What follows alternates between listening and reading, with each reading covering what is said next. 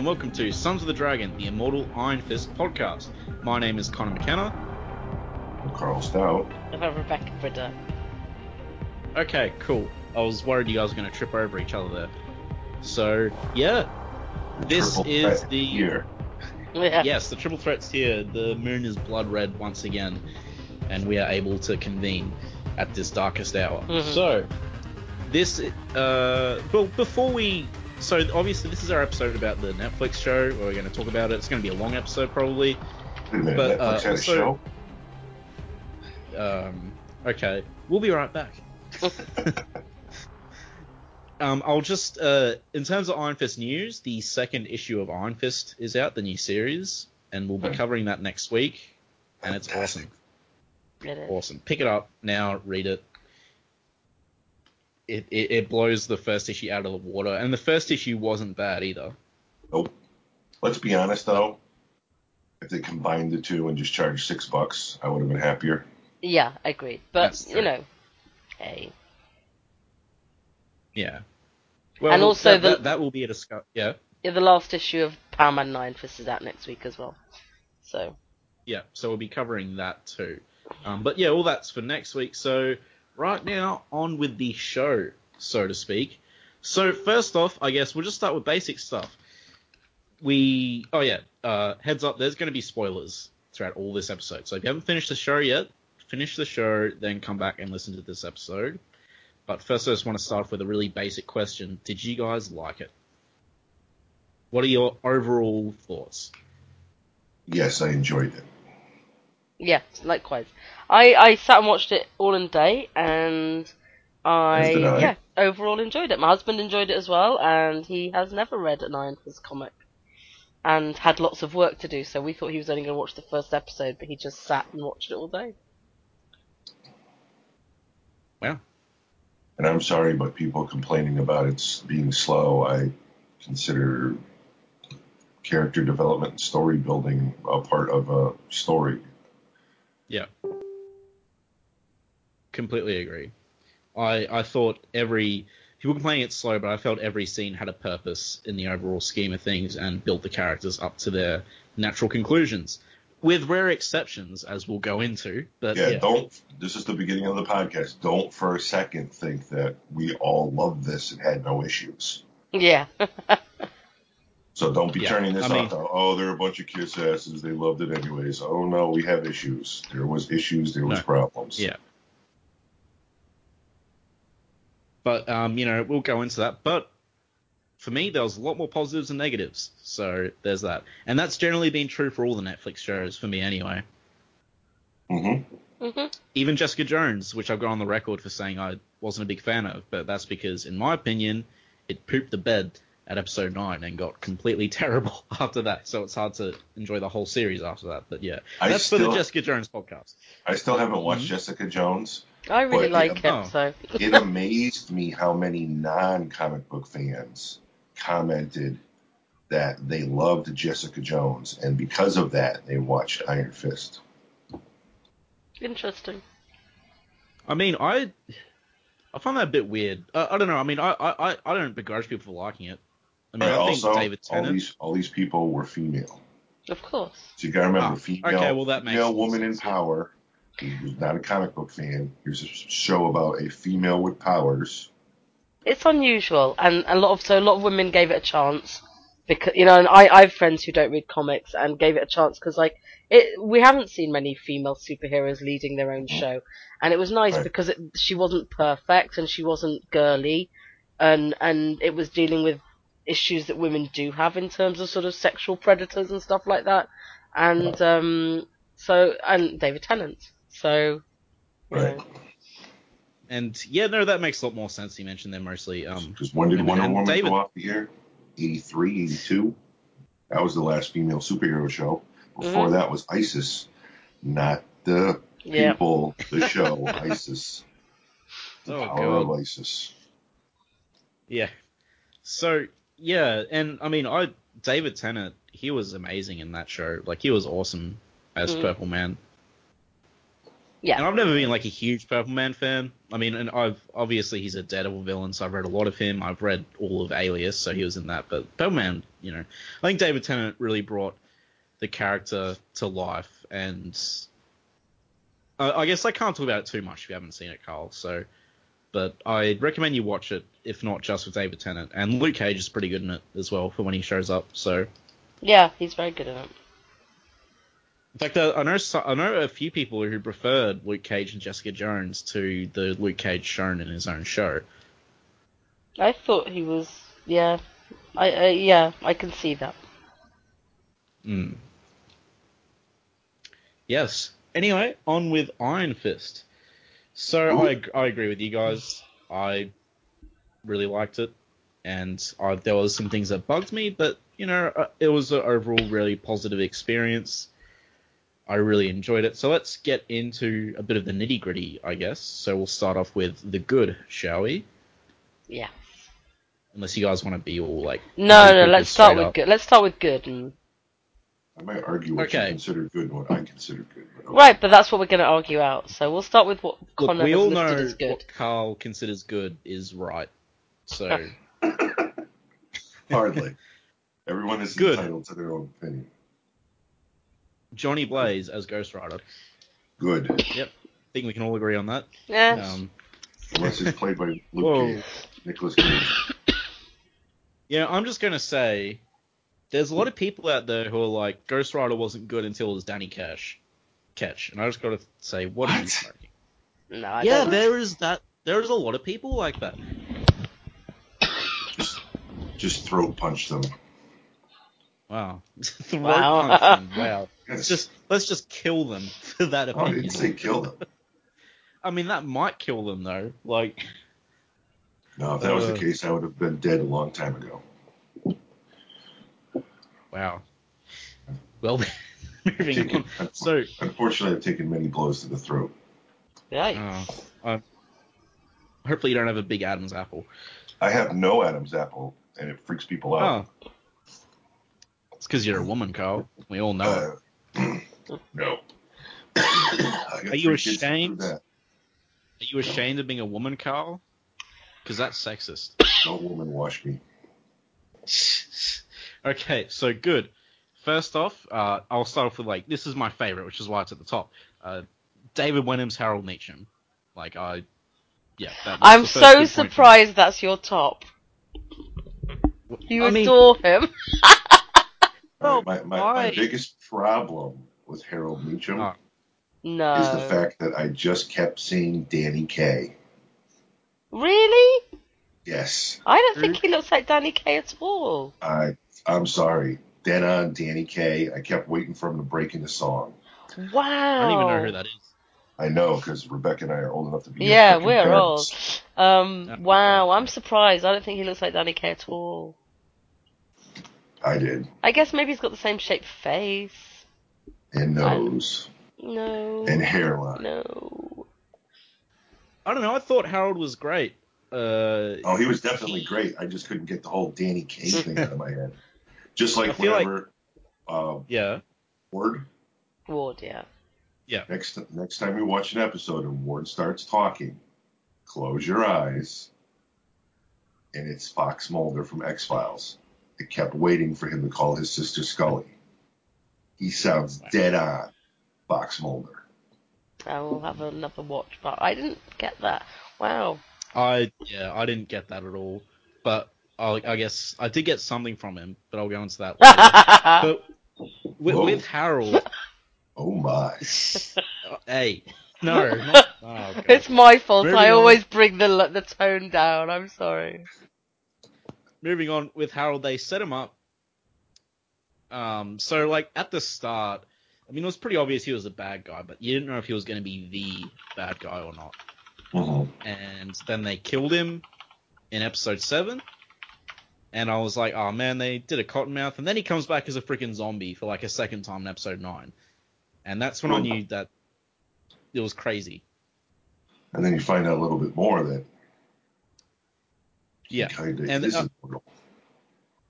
Yeah, and with when he when he came out as a zombie, I knew he was going to be the main bad guy of the show because he'd been there from the start. And the bad guys in the show, they have a habit of switching around. Mhm. But especially with like this, uh, yeah, I- I, I knew when I saw him come out of the swamp, I knew that it was pretty much going to go. Yep, Harold sabotaged the plane, Yeah. And there would be the Danny getting revenge on Harold thing at the end. I knew that was going to happen as soon as I saw him come back to life. Um, I thought, I thought, I just thought uh, A's performance was good. B, he was just um, like in terms of the plot and stuff, he was always relevant, and he was always sort of a wild card, if that makes any sense.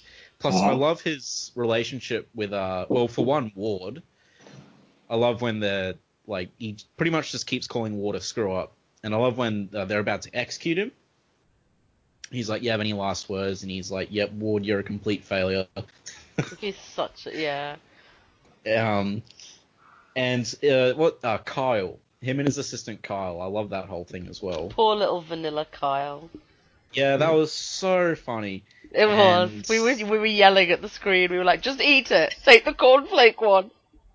He's Like, dying on the ground, and he's like, "Sir, it's just ice cream." Oh, shut up and die! just kills him.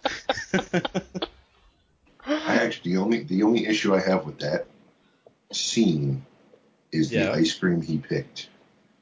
And I'm not talking about Kyle, I'm talking about Harold. it was What do you hideous. think? Well, he had just realized because when we first meet Harold, we find out Harold pretty much died from cancer, whittle away from Yeah. nothing till nothing, actually died, but had made a deal with the hand, came back to Yeah. life, and now is back to full health as he once was. And we see him eating and drinking the most tasteless, disgusting, healthiest things you can put in your body, and exercising constantly taking his Yeah. vitamins and everything. And upon coming back from the dead a second time, realizes that he's pretty much immortal and he can eat anything he wants, drink anything he wants because he's immortal. He doesn't need to do all this stuff.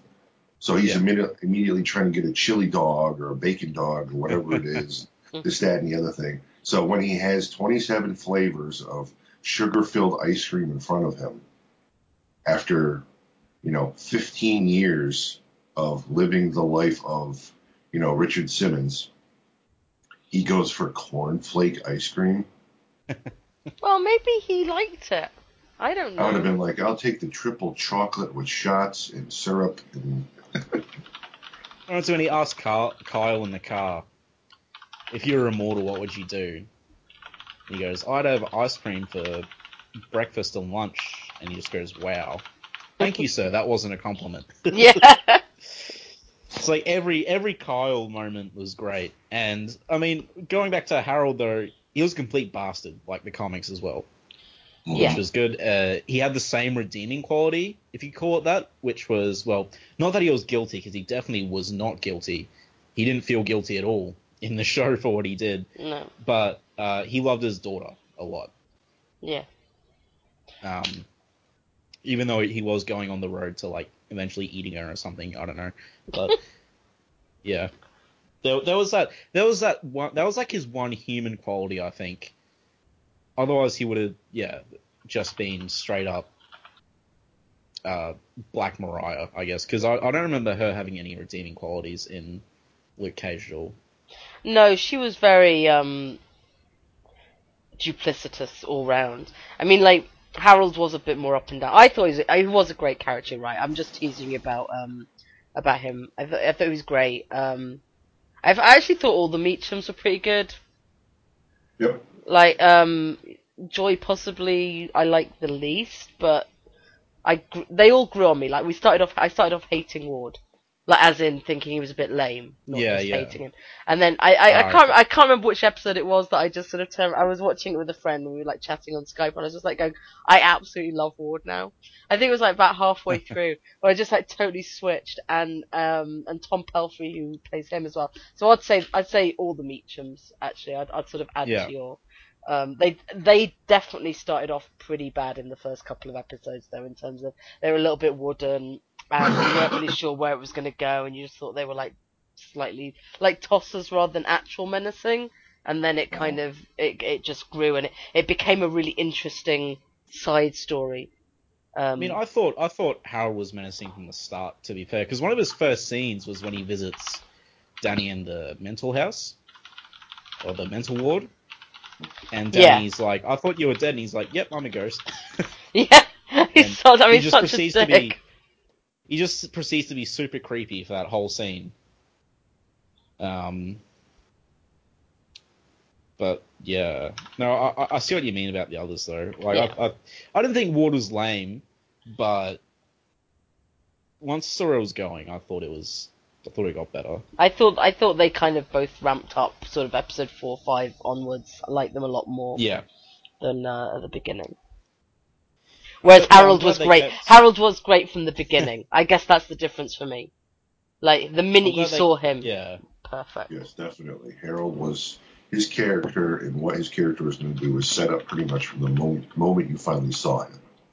yeah, He's a bastard, treats his son like a whipping dog, and is running everything behind the scenes. That's pretty much set up immediately. and he's as soon as he sees Danny, you know he's manipulating Danny ten ways from Sunday. Oh. There's no real warmth there. Claire and Ward, it's more the you're somebody who was dead for 15 years. We've built this company up using our blood, sweat, and tears, and now you're just going to walk in and walk away with 51%, Yeah. and we don't even know who you are. Yeah. But that There takes was- a turn also, and then turns right back around again. yeah. Yeah, I was, I was, I remember I was talking to Rebecca. I was watching the show. I was pretty disappointed they killed Harold halfway through. Oh yeah, but no. as I said, he he, ca- he came back as a zombie, and I'm like, and when I saw that, it wasn't just the turning point for Harold. That was a turning point for me in the show because You can't Uh, really episodes- say he came back as a zombie. Because if He that's was the acting case, like he a was zombie. already a zombie. No, but when he first um, came out, he did kind of do usually the zombie shuffle.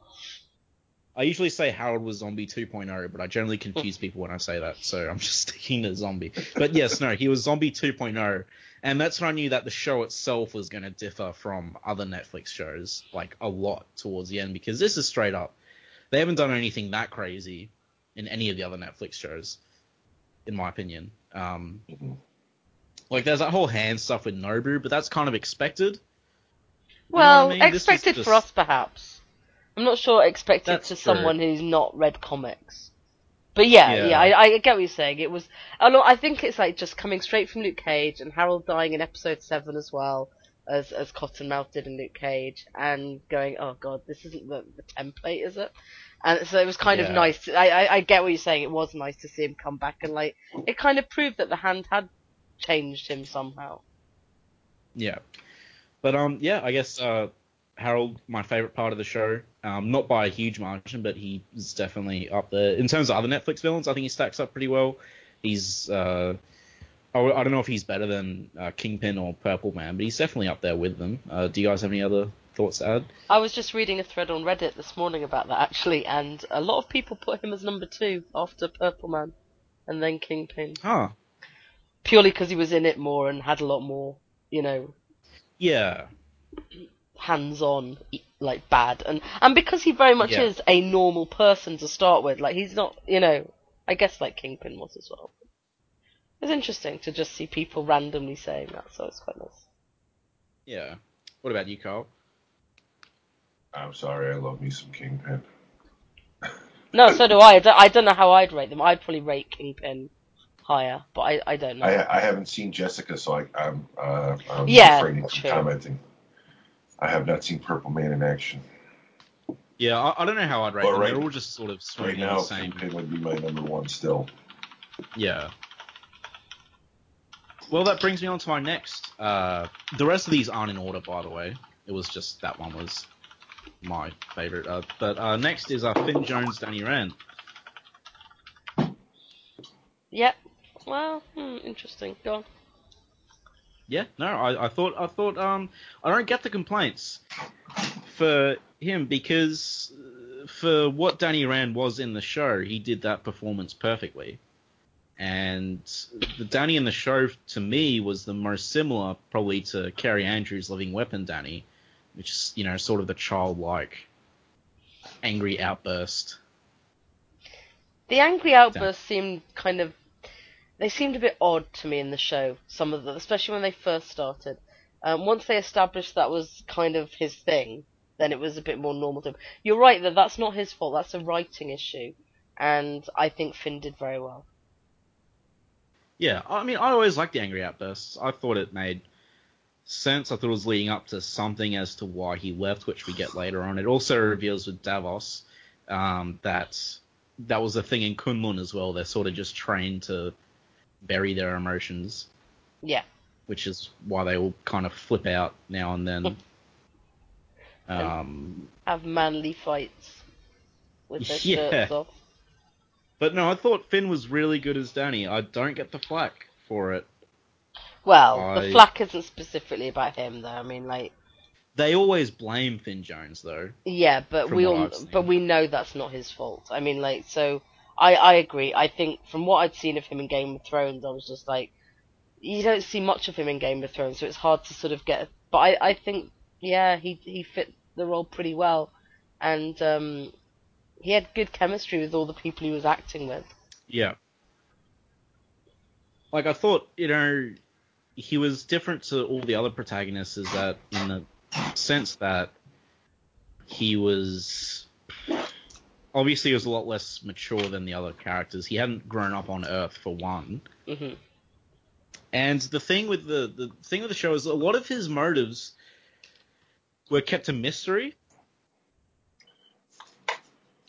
So Yes, yeah, there was a lot hidden about him, which was kind of interesting. It was because I remember watching the first episode, and I think the first episode is the weakest pilot of the series. I don't think it's bad, uh, but yeah, and it was hard to get a read on him. Like, what's this guy after? You know, Yeah. and on a second rewatch of the show, because obviously you find out at the end that Danny came back to Earth essentially just to take his anger out on something or someone.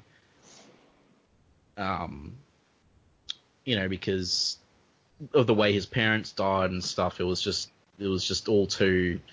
There was no way to deal with that without some sort of resolution. He was hoping to get that through kicking someone's butt, and it makes sense when you see that. But they don't reveal that for a long time. You know, in fact, I think it's put it lot- that way. I think he was just looking for answers. they can they can go hand in hand really. Like he was he was pretty angry about getting the answers. like he was going about it in a pretty aggressive way. So yeah. But I, th- I think Finn hate migraines.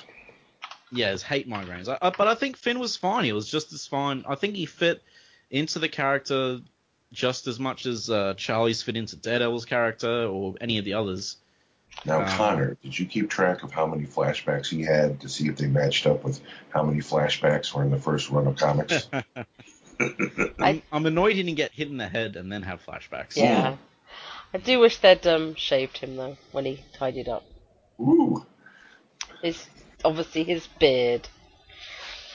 Um, I was fine I with like, the hair. I like the whole Garfunkel thing. Well, I liked. I didn't mind it to start with, but the, the problem with the, I guess the problem I had by the end of it, and it's obviously none of this again Finn's fault, is that he ended up looking like a bit of a sort of pale version of Tony Stark, like with the same beard and stuff, and oh, I'm another billionaire, and and that's you know, I just, I think if you're if you give someone money and say go tidy yourself up, chances are they'll shave their beard. If they don't have a, a I full beard, I don't know. I can't say I got the Tony Stark vibe at all. I always thought of it just as a, like, honestly, just like Garfunkel, like, sort of wacky uh, kung fu 70s thing. Um, that that's how I always saw it anyway. the, the wonderful Yeah. people of the internet were asking why Danny had a Jew fro. And I'm like, Really? yep, That's okay. I'm actually offended by that. I, I know that's why I brought it up. Thank you. So you can speak on it. No, I think I Speaking honestly, I've only ever heard one other person use that phrase, and it happens to be a male Jewish friend of mine. So he's kind of allowed to refer to himself like that, and I still don't like it. I thought you were going to say it happens to be Hitler. But- No, I, I no, I think it's a distasteful thing to say both to people who actually have afros and to, to Jewish people. it's not nice all round anyway. Hmm. And also Oh, to say anyone to say anyone blonde would have it, I mean like come on. Whatever. We're not. Well, what, what did you think of Danny, Carl? Um, they definitely went at him at a different angle.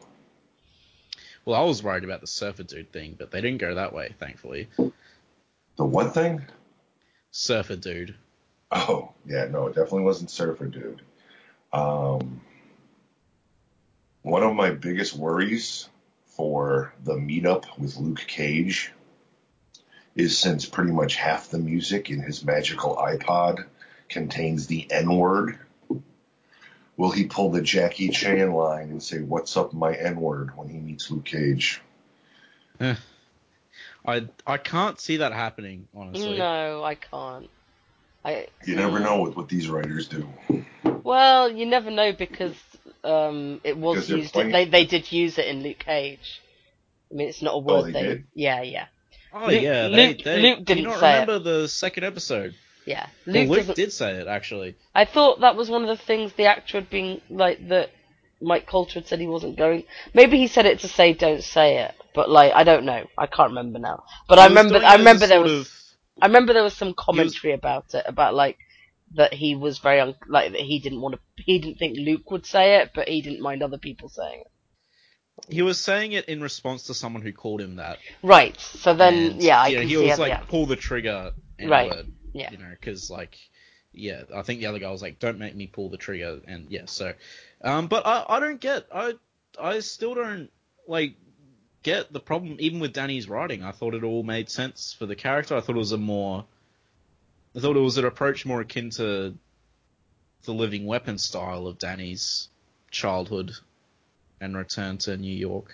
I Mhm. thought it was really well done. Um, I mean, How yeah, it's annoying to watch him.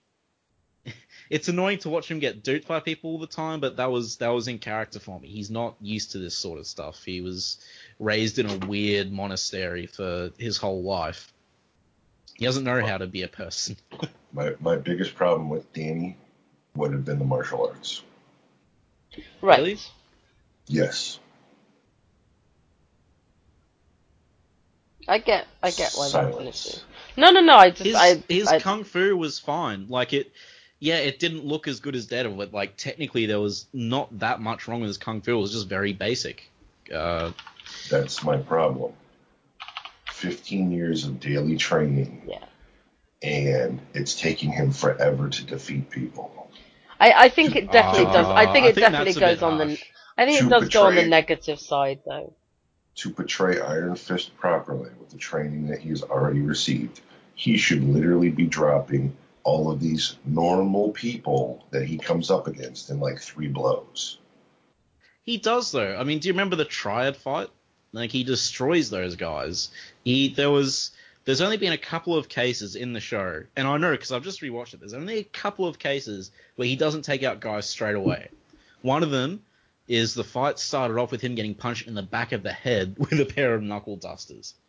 He didn't polish that guy off straight away, and that makes sense. And the other one, he was fighting a guy on a moving truck with a knife. You know, I gave that a pass too. All the other fights that aren't against like martial arts champions, like the Triad, the the various hand members of the compound, he was taking people out like it was nothing. When you Yeah, compare it to Daredevil, when you compare it to Daredevil in season one, he people always say, "Oh, Daredevil's a bit a better fighter." I'm like, Danny is doing way better than Daredevil at taking people out when he has no armor. You know that like you compare the two hallway fights from Daredevil season one and Iron Fist season one. Iron Fist wipes the floor with those guys, goes in the elevator, wipes floor with them. Daredevil gets his bottom kicked and has a long drawn out fight. I'm not saying it's bad, but I'm just saying like Danny seems perfectly competent to me, regardless of what people might think of the fight choreography. I think. Uh, you know, I, I didn't really like the knife fight in the truck either, but I think the other fight, uh, I didn't like this fight either, but I think it's him getting hit in the back of the head as the start of a fight. I think it's justifying him having trouble taking care of that guy. Mhm. You know, I'd be pretty groggy too. All right, here's my other question since I have not seen Jessica Jones. Is there a hallway fight scene in that? Yes. God. Really? Yeah. I can't even remember, to be honest, which yeah, is probably there a bad is. thing. And it's pretty. I mean, it, it, it, you, there are so many shots of her walking down corridors, hallways. You know it's going to happen. So yeah, there is. It- Don't, don't worry. It's a. It, it's in all the shows. It, it is. It is allegedly, from what I've heard, in the Defenders as well. Do not worry. Oh, I'm sure I was hoping they'd go away from it. No, it's, it's to be honest. So every building has hallways. So why the hell not? If that's going to be their thing, uh, let that be their thing. At least it's a kind of you know it makes sense. They're I fighting don't even remember the Jessica Jones hallway fight. So I think must that have been there must be a few really. outs, either outside her house or outside her office. One of those hallways. Okay, yeah. It's actually nothing but hallway fight scenes. You've just blurred them all together. Yes, that's what the defenders will be. Yes. Four-way fight ever. scenes through a Well, hallway. I guess moving on to other things, I, I thought Danny was pretty much, I thought Finn Jones was pretty much perfect as the Danny Rand that uh, we got. They chose a, I have no problem They with did not- casting, unlike half the internet. they didn't choose to go the he's already a super experienced immortal weapon type of thing. They chose to go with the living weapon style. This character is deeply flawed. They chose to go with the worst Iron Fist ever, which made me laugh that comment so much. well, it's true. It is You know, true. that- I mean, it's the like whole point. I actually read a really nice article that said like the minute that Davos said that, they they suddenly loved Danny. They like they kind of got it. It's like that's where that's where the show's pitching him. It's like someone who's just not very good at this yet. Doesn't mean he won't be good at it, but he's not he's not there yet. So um, yeah, no, uh, they, they kept saying, guys, Danny's not going to be a white savior, and then Yeah. he's not a white savior, and people were complaining because he's just too bad at his job, and it's like, well, guys, that's the whole point. yeah, He left, he's terrible. and it's it's ending. The ending is straight out of Living Weapon. Yeah. like he left, K'un-Lun got munted, or something happened while Yeah. he was gone. So I, I was totally on board with that interpretation, and I'm sure people know by now it's one of my more favorite interpretations of Danny just being a general. Um, when it comes to his origin, anyway, not not Danny always being a screw Yeah, up, just yeah. when it comes to his origin, I think that's the that's a really good way to go. Because even in the Roy Thomas Gil Kane origin, he was still a screw up in that. hmm He left for ended up being for no reason. So yeah, I, I was super happy with the way they took Danny in the show. I mean, the first 20 appearances he's of Iron Fist, he's still very naive. Yeah. Yeah, Oh, and there's So even like that- ones later on where they're still they're still like Luke's mocking him right through Power Man Nine Fist. So Oh, yeah. yeah. Well, uh, so uh, that's my thoughts on Danny. Obviously, I'm a pretty big fan of flawed, useless, but still kicking a lot of butt. Danny, what what it, do you guys have any final thoughts to add? no, I think that's kind of covered until we get to the actual talking about the fighting, which I think we can do separately. Mhm. I don't think that's necessarily Finn's fault either. Yeah, no, I, I've, I I've also, got. I also have no issue with Finn's weight. No, no, I don't either. Or his Because- muscles. Yeah, if you if you look at Everybody pictures I of Bruce know Lee, actually practices martial arts. I mean, none of them have six packs. yeah, you look at pictures of Bruce Lee before he got into movies, and he Yeah. looked he looked even flatter than uh, Finn Jones. Like kung fu guys, they don't go to the gym and push weights. Some of them might, but generally, your your stereotypical Shaolin kung fu monks from way back, they didn't go to the gym and do weights. You know, they just had a strong core. So I had no problem with Danny's physique either. Like they did push-ups, sit-ups, and whatnot, but Yeah, Yeah. exactly. it wasn't 400 crunches a day for my six-pack abs. Hmm. And, You know, oh, they don't, they don't and, have, oh, yeah. I, I can't eat rice because it's a carb. Because I need my six-pack to show.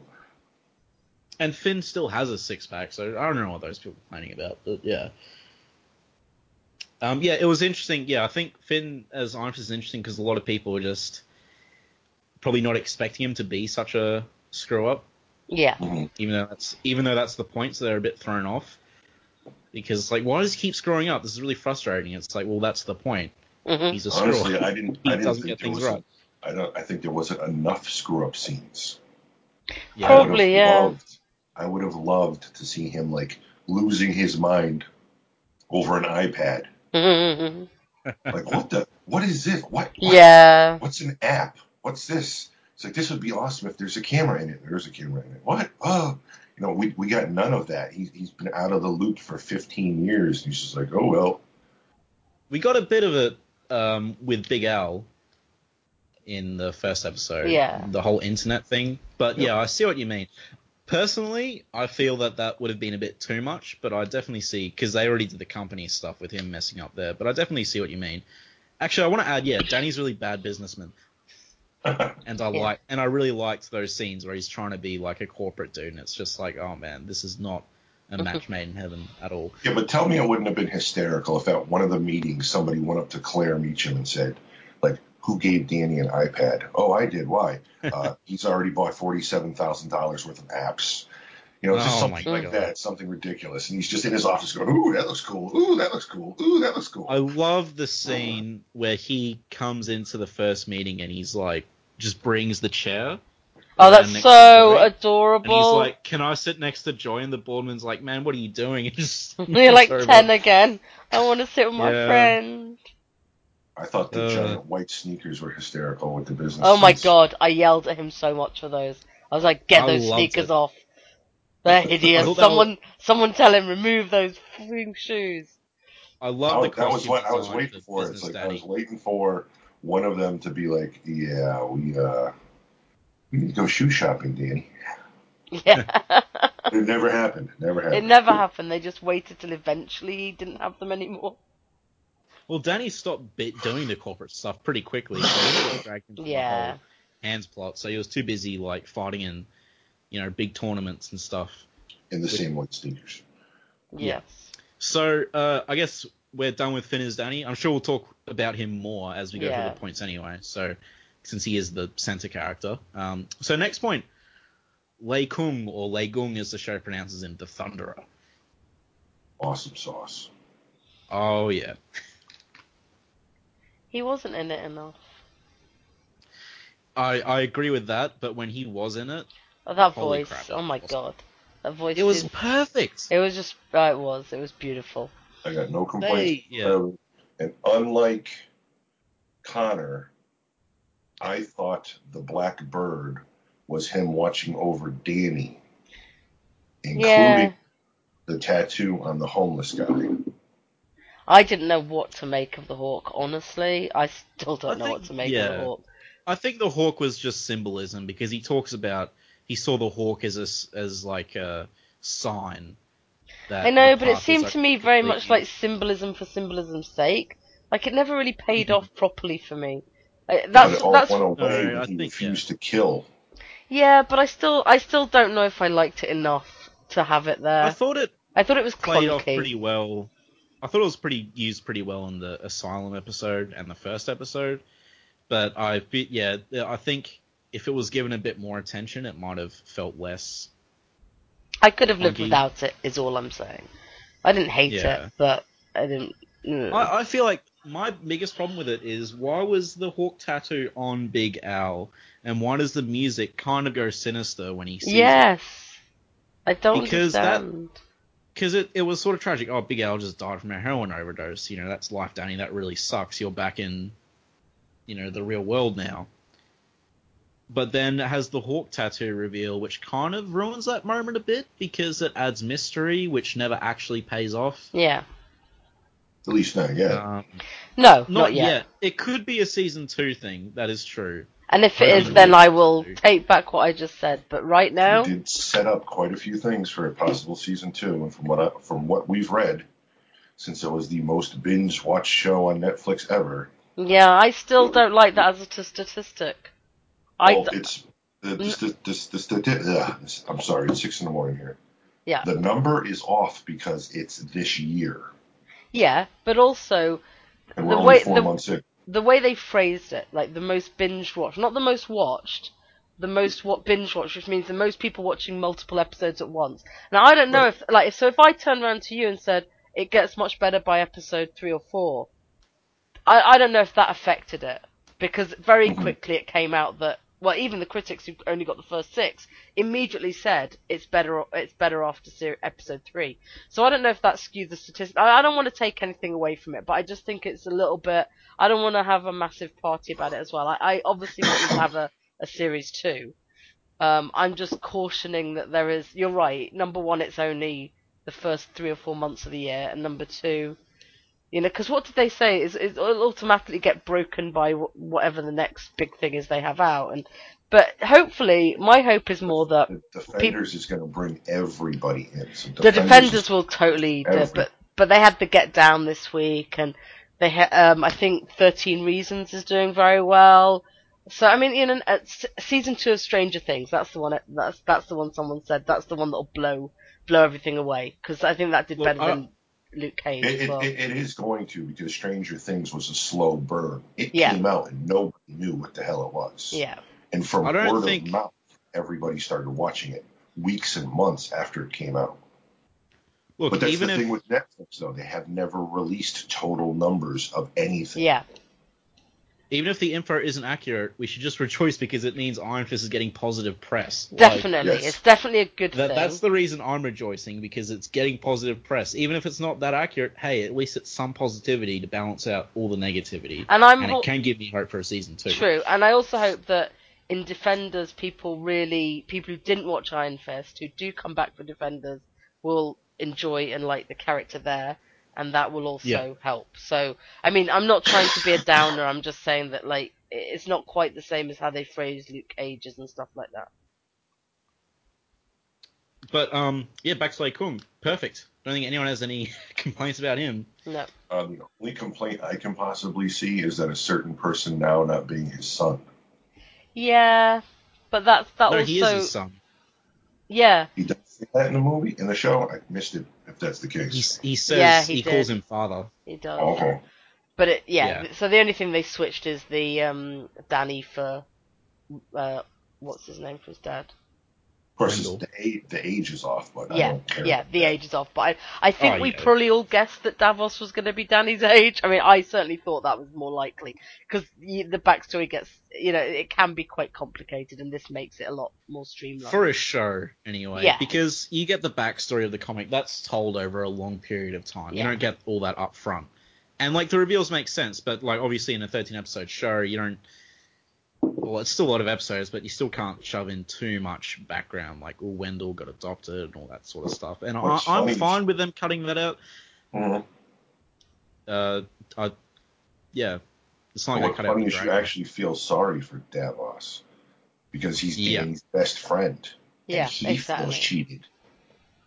And you can see why he feels cheated as well. Oh yeah, and and there's there's that whole you know they're best friends, but they have that whole like you know, I mean we know what it's like with best friends growing up. You have that little rivalry thing going on, and as they've gotten older, it's just sort of started escalating, and there's just some deep seated resentment from Davos when Danny gets the fist, and then Danny leaves without telling Davos, and you can totally see where this guy's coming from. And I was on his side most of the time until he's like, "Let's kill Danny" at the end. I was like, "Oh, you know." Davos Oh, was man, honest but- to God one of my favorite things about the show. That's why I honestly think if we see a season two, we will see the birth of the Steel Serpent. Oh, for sure. Well, the the actors come out and said that if there was a season two, like Davos would be a big part of it, and he'd Yeah. probably Mhm. be the main villain. And that was the thing. Davos came in. He came in right at the end, pretty much. Like uh, I think he appeared in episode nine, and you found out who he was in episode ten. But he didn't feel crammed in. He felt like he got a perfect setup Yeah, to become a villain later on. and he, was, so and he was good. really and him and Danny's chemistry was top notch. It was like, just I, I great. could totally believe yeah, believe it. And that, that I guess, uh, since we that that moves us on to one of my other good points, which is Davos. Good. so, No, I'm glad because I'd have been upset if like I'd been upset if uh, Lei Kung got there but not Davos because all right, Davos and Danny's chemistry is also another good point, but we can lump that in with Davos. So Yeah. He was great. I lo- he was very intense. he was. Um, I loved him. Yeah, his I had kung no fu. no issue. Was I had no offense. I thought his kung fu was better. Well, he may have. He was he his may kung had fu was a experience lot it. more It was more lethal. That, exactly, because I was watching the show. I'm watching the fight scenes, and Danny's kung fu was obviously very uh, reactive as well, whereas Davos is just straight up on the attack all the Yep. time. You know, Mhm. he's a very aggressive fighter, and it shows he's very brutal. And that, that like my favorite fight in the show was probably Danny and Davos fighting that entire hand That was definitely mine. Yeah. Yep. um, yeah, And there was a hallway, and they stayed out of it. Thank you. There's nothing wrong with a Wait. hallway fight. per se. I'm just getting tired of looking at them. Yes, I, I'm not one of the. Hallway fight. Uh, Carl's not the only person I know that's getting sick of hallway fights. I'm not getting sick of them, but well, I'm getting sick of them in the sense that like in Jessica Jones, for instance, like why was that there? Like I think it's awesome for a martial arts showcase, but um, I don't think it's needed for. I mean, I, I don't know. I'm, I mean, I'm not going to complain if there's hallway fights in there. More fight scenes is good, in my opinion. I bet you wherever didn't mind. is, I even bet you didn't mind Punisher walking down the hospital hallway shooting people, shooting. Wasn't Never he? done. didn't he? Oh, whatever he was doing. No. Un- No, he. He had a He was- screwdriver. A Oh, broken well, whatever. stick, It's a long uh, That was in prison. shiv. That was in the prison, not hospital. No, but he did Oh, walk was- in the hospital when he was like pushing people aside when he first went in. Oh yeah, yeah, Yeah, yeah. I Yeah. remember that. Yeah. Yeah. I I think a hallway si- a hallway fight just means they're indoors. Now, if you think that's like forced, that's one thing. And yes, it has become their shtick, but really it just means an indoor fight that happens to be in a building where they don't sit in one room. So I mean, like, I, I get why it's annoying because like sometimes you can like wonder if they have done it just to have one, but you know, it doesn't bother me too much. Yeah. Yeah. Um. Oh, da- I, I found it funny when da- uh, Davos is going, talking about food, and how food here is like poison, Yeah, and then he starts eating a pizza and enjoying it, and all I can think of is like, man, you're gonna poop real bad for the next few days because you're just you're just used to eating all these like herbs and stuff. You eat a pizza, and you're just oh, it's not gonna be pretty, my friend. There's not enough toilet paper at Claire's apartment. Yeah, and I I thought I um I thought the fight between Davos and Danny was really good as well. It Yeah. was a bit short, but um yeah, my only complaint about Davos is he looks a bit short. he is But- kind of short, but he was so good and so charismatic that Really, I- his head's the shape of a light bulb, and you got the problem that he's too short. why would I have a problem with Hey, this? you could that head could break bricks. Hey, that's I- a I'm sure it could. right there. I came out with a proper crush on Davos. I have no problem about the shape of his head. Plus, he's excellent in every other show I've seen him in, so I was very happy to see him. and what else has he been in, Rebecca? In case any of the listeners want to check it out. He's in a really, really cool Channel 4 show that was out here called Utopia, which is about a comic book that um, they're all trying to find this comic because it can it can do these crazy, terrible things if someone finds it, and it's really um, twisted and crazy and amazing and something that when British TV does something crazy like that, it works out really well. But he's very, very. Everyone's very good in it, but he's also very good in it. That's where I first recognised him from. So, um, but it was it was great to like not know he was coming up, and we knew we were going to get Davos, but we didn't really know. Um, what else? He was Yeah. in um, the 24 reboot, The Live Another Day, Mhm. and I think was he in?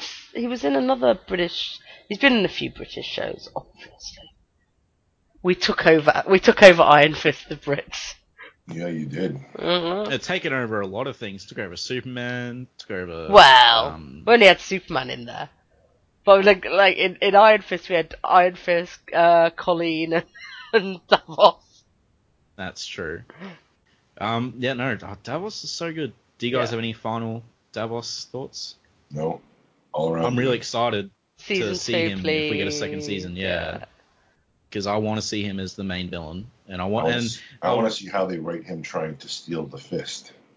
yeah, I have a feeling they could write it in pretty easily because you never see his chest. So Yeah. my thought was that I thought they might were going to do this in the first season, but I was wrong. They might do it in the second season. My thought is that Lei Kung didn't tell him to leave. He went and tried to get the fist, and he left on his own accord. hmm That's what I thought they were gonna do, but that never happened. And uh, the That would Thing work. is, after, I'm wait- after Danny left, he ran because the, they now had no Iron Fist. yeah, He ran He to the tried to cave, it. Yeah. tried to do it, and failed.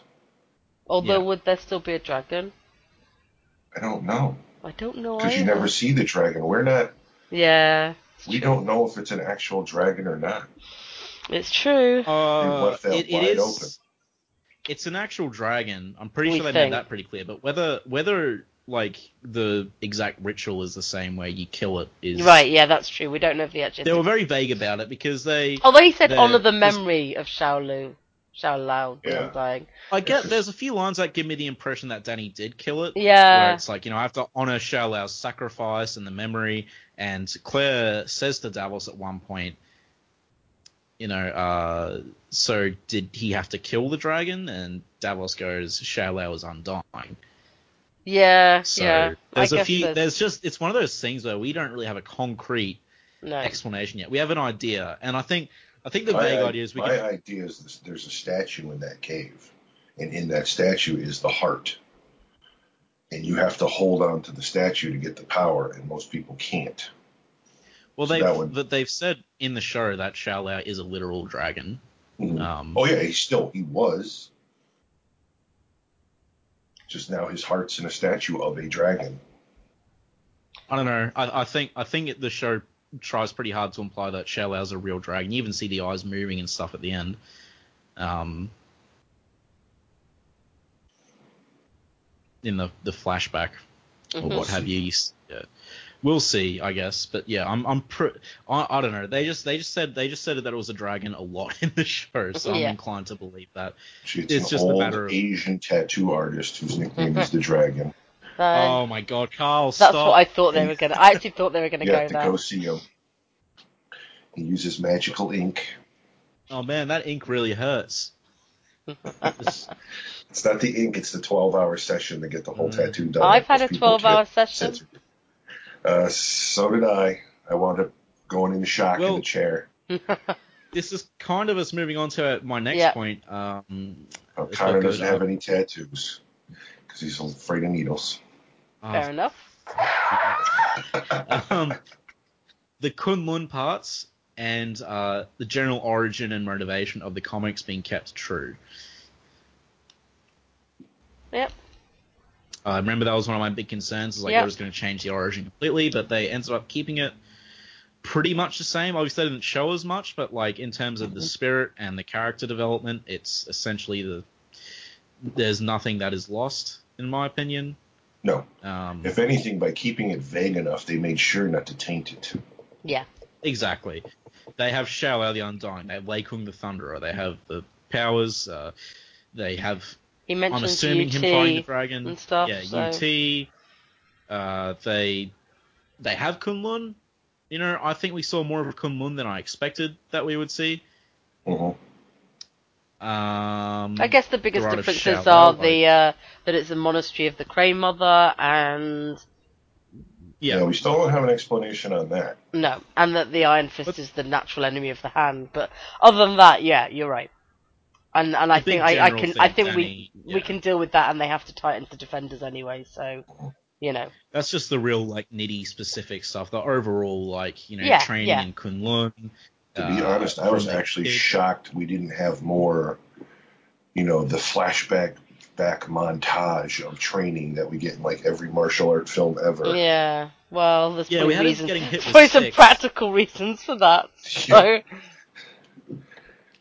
We need 400 Asian guys with shaved heads between the ages of 10 I was just- and I was going to say that poor Finn didn't have a lot of time to learn anything, and Oh, yeah. Yeah, was like ob- three yeah. weeks. Yeah, and was obviously and and so I, I I think that would possibly mean writing as few massive training montages as you can. Well, you got to remember though, And that- Danny was yeah. initially a screw up, so it'd be him just screwing it up and getting beaten with sticks. True. True. Hey, we saw him getting beaten with sticks. and- He and that would sitting have there. been But, child abuse, so that's Yeah. probably why it didn't get done.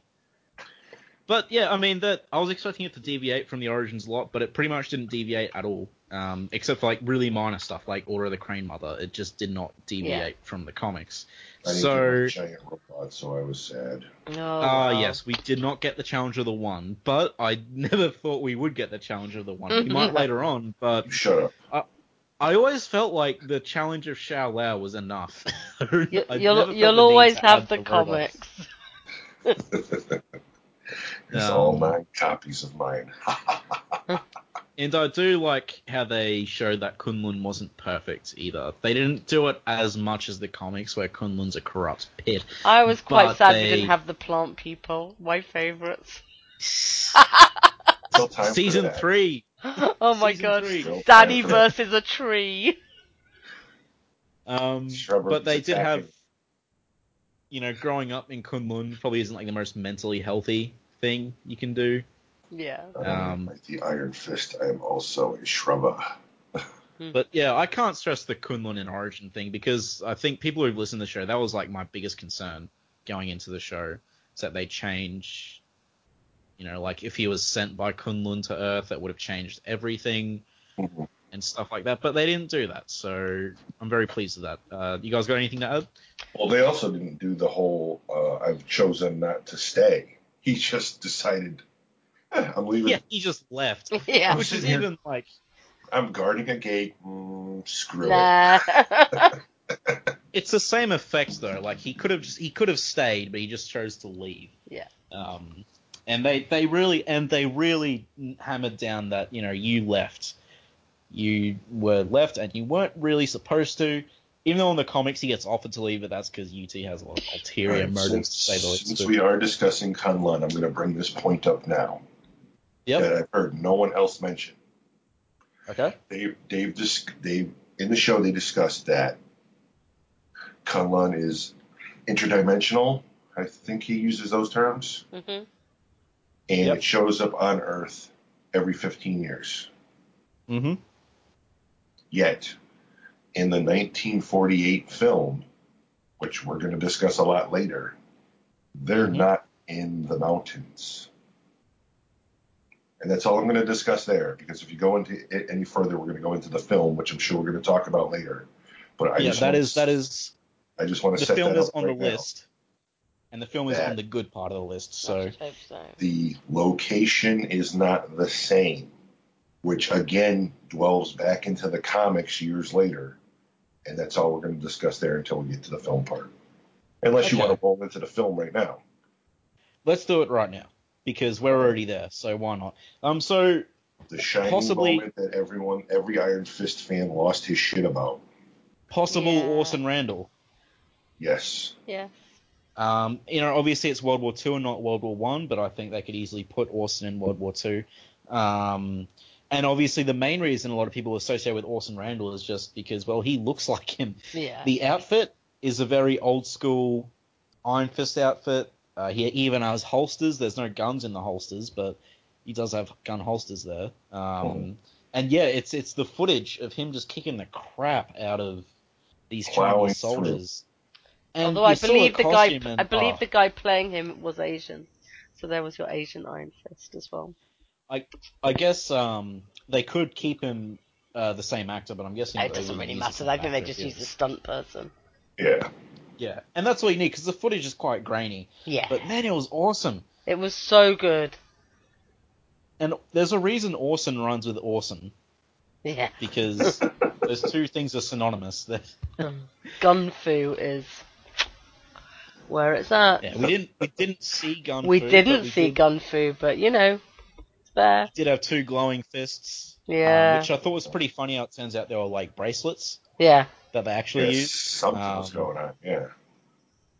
Yeah, so yeah, and it's there's not much to say about it because it's so short, but it's so awesome, and the choreography is amazing. And you're looking at this Iron Fist, and it's like, wow, Danny really is a screw up, isn't he? Because yeah. this guy, This guy did it right. hardcore. Yeah, and I saw that, and I was just like, oh my god, I was. Even if it's Orson or not, immediately I thought of Orson, and I'm like, holy crap, it's Orson Randall. It's previous Fist. I was so happy when I saw it. Um, I heard I heard that you were quite happy as well, Rebecca. I- that was there were- there were- moment, was it? There were tears in my eyes, tears Yeah. of joy. I was so happy. Him and Davos, they were highlights. Um, just because in all the sh- and here's the other thing they've had a shtick in with all the shows is nods back to the old costumes, and Yeah. They were they obviously they didn't put Danny in a costume, so they didn't really do that except for the colours when he was in his monk's outfit.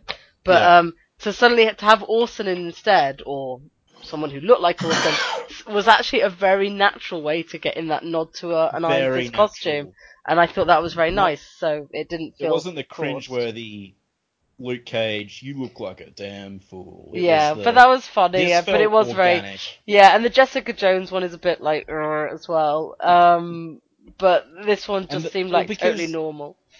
They didn't make fun of the costume. You know, like it wasn't made light of. You saw it, and it was like, wow, Yeah, this yeah. guy It, looked is. it looked you know, this. Yeah, and um, yeah, no, I was, and like the way the music builds up as it's playing as well, like this is what you could be. I just thought it was great. Um, and uh, yeah, as you pointed out, Carl, it's in a forest, but isn't there like mountains behind him, or Plant are they in the people. mountain? something? Plant people. Just saying. Well, in Oh, the man, comics, imagine if if in he the, just started com- fighting well, in the plant comics, it was was it every ten years or every seven years? I can't Every remember. ten, Ten. in the comics. Yeah. In the comics, Yeah, it was every ten years, but later down the road, it's it shows up at the same place every ten years, but it actually shows up on like seven different locations. Yes. Yeah. They talk On about the different places it can show up. Yeah. So Oh, that in could have the just show. been No, in the comic. no, in the comics. Oh, there's multiple places on on Earth it does Yeah. show up. yeah. I didn't. I didn't put too much thought into the location. I just assumed I didn't give it a second thought. I he have to say. saw. I just assumed that he saw the soldiers kind of approaching from his viewpoint in the past and like went outside of K'un-Lun to deal with them. I was just and then went distracted in. by Orson and didn't look at any of the rest of it. Yeah. it. like honestly. Just- so I'm not sure how much how much to read into the location. I might even look it up now quickly. Um, like, give us some of your thoughts, Carl, just on like the whole what you thought of it. Was it awesome? Was it crap? Was it awesome? Or, Uh, I'm hoping it was Orson, or, or, or Orson Randall. I, if it's not, you know, it's not going to affect me much. I don't care. yeah, Uh, I don't care if he's white, Asian, black, Mongolian, whatever. Um, Danny was the one that, you know, I thought needed to be because of the original story and the fish out of water storyline. Yeah. But there's no reason for Orson to be No. any color. Give me any color of the damn rainbow. It don't matter. well, besides the um, fact that Orson fought with the Americans in the wars, though. Yeah, but Americans matter. are all races. Yeah, the melting pot. That's what America In World War was. Two, though, was there any like Yeah. Asian Americans in World War Two? God, yeah. Okay. I don't know. I just feel like it. Like I, I don't. Obviously, I don't care as much, but I feel like if Wilson's not white, just make it another Iron Fist. You know what I mean? Like, Yeah. Um, because Orson Randall's very specific pulpy throwback. So I just feel like it wouldn't be Orson if he wasn't the grizzled pulp. Um. But anyway, as as it doesn't really matter too much. So. So Carla to go. So it'll, it, Carla to go. So it'll just be me and Rebecca for the rest of the episode. Uh, he got called into work, unfortunately. So, but we got him on for. Let's see. We got him on for half of the good list. So most of it, yeah. So we were doing Orson Randall. We all agreed he was awesome. hmm Now, uh, next on the list, uh, Colleen Wing. Yes, awesome. Yeah, I thought she was good. She was excellent. Um, I wasn't. I wasn't. Uh, I don't think she's as good as everyone else is saying. But that being said, they think she's like the second coming of Christ. So I still thought she was really good. I thought she. I actually thought she was very, very good. I really liked her. Um, I thought she had great chemistry with Danny. Um, And So that's actually another point on the list. I, I figured this might be, yeah. I mean, like, which is, yeah, I don't know if you remember, we had a conversation a while ago about the Misty Colleen and did we want to and I said the only way I would buy a relationship with Colleen is if the chemistry was so good that it seemed quite natural to me, and it totally did in the show. I mean, obviously Yeah. there was a little moment we were like, no, no, save him for Colleen, uh, for Misty, but like, Yeah. I, having seen Misty in Luke Cage, I'm not sure if they'll have that same kind of chemistry. And, and Colleen and Danny, th- them getting together felt very natural. It felt very sweet, which is kind of what Danny needs because, you know, like he is a bit of a sort of naive. You don't want somebody to just come in and like. And and I just thought it was lovely. Like she didn't really want to be in a relationship, but she, he kind of like he charmed her by being such a doofus. And Yeah. So I actually thought I thought that like I really liked her though. I liked um I, I just I there was just a lot I liked about her. I, I don't know if I'd say she was a second coming, but like I think Iron Fist honestly had some of the strongest characters in it of all the shows. The sort of secondary Yeah. characters. And and she was definitely a big part of that. And I, yeah, see, uh, I guess I'll because I have on neutral. So obviously, Colleen Wing, Danny and Colleen's chemistry that's on good, and on neutral I have Danny and Colleen romance because, you know, I, I agree with you. The romance felt natural and stuff, but it is a shame that they just had to have a romance in there. Yeah, no, I no, Uh, yeah, you're like right. I actually, I just- totally agree with you there. Like, I still would love to see a show like this that did not feel it needed a romance in order to sell the show. Yeah, like I just, yeah, and Because I don't, I don't think you do. I think most of didn't. us are just as happy with friendships as we are with, like them jumping in, not jumping into bed, but like you know, they don't have to be like, and and the whole the the scene where he bought dinner and Claire was like, ugh, not had sex, was all like I just wanted to punch Claire through most of that, but like, so we get the point. You think it's very And cute, the- so like you know, let's get on with it. And the reason that it's in neutral and not bad, the romancing, is because well, Colleen and Danny were both very good uh, chemistry, together. and like they they were friends before Yeah. this, so that makes sense. They actually uh, did chemistry tests with each other the night before the audition, then pretended that they didn't know each other on the day of the audition. Mhm. So I think that was pretty smart of them, and uh, yeah, I think that's part of the reason why the chemistry comes off so good. So yeah, I I agree with you, and I also agree. Yeah, it's shown that they just feel the need to have romance. You know, it's just like it, it's sometimes just not needed. I don't think it was needed here, but it was done pretty well. Could have been done a lot worse, and they do. Um, they do have really great chemistry together, like the, like partners, I guess. You know, so Yeah. um, it ended up being yeah really good. Like I really liked both of them, and I I think it was perfectly fitting that he was going to take her back to K'un-Lun as well. Like that felt completely natural. Yeah, that was nice. Um, yeah, I I ended up really liking it. So and also. Um, yeah, Colleen herself, like just by herself, I thought was really good. She had a really good character arc. Mhm. I have in the good points here, uh, Colleen working for the hand. Yeah. I thought that was a really good way to tie it in Yeah. um, because a lot of the other hand stuff felt forced, but this is actually a pretty nice tie-in, Yeah. and it makes sense It does as well. sense. The only thing that It didn't does- make sense to me about it, and that we've probably discussed this, is that I don't understand Yeah. why the hand didn't help fund her dojo. Yeah, that uh, That seemed a little bit like- much- Like somebody suggested, oh, it probably builds character, and I'm like, yeah, I know, but like, really, if she's struggling to that point, would they not have given her some? So, but that was just something that sort of hit my head as I was watching it. It wasn't a whatever, you know. It's not gonna make. but it's show. very, it's very interesting on a rewatch because whenever the hand comes up, she's generally very silent. right. Um, so it's interesting to watch that sort of stuff, knowing that she's with the hand and knowing that she's like deliberately not mentioning it. That's really cool. And for me, it gives more credence to Colleen's fighting ability as well. Like, I get you're just really good and naturally gifted, but you're cage fighting with two huge dudes and beating the crap out of them. But like her being part of the hand, that made it have a lot more sense for me because she's, you know, been trained by some seriously old crazy Yeah, ninja yeah. people. So yeah, and and I mean I will add the cage fight's really good. It wasn't, you know, the lame Scarlett Johansson just beats up ten guys with no problem. You know, she was getting punched a lot yeah. and It was actually hit and stuff, yeah, and the was fights pretty visceral. brutal. Yeah, those fights were really good. Um, and yeah, I thought her character arc was great. And I mean, I've always loved Colleen in the comics as well. Like I've I've trashed Misty a lot, but I've always been a fan of Colleen, even if I think that her running around with a sword all the time is very silly. But Yeah.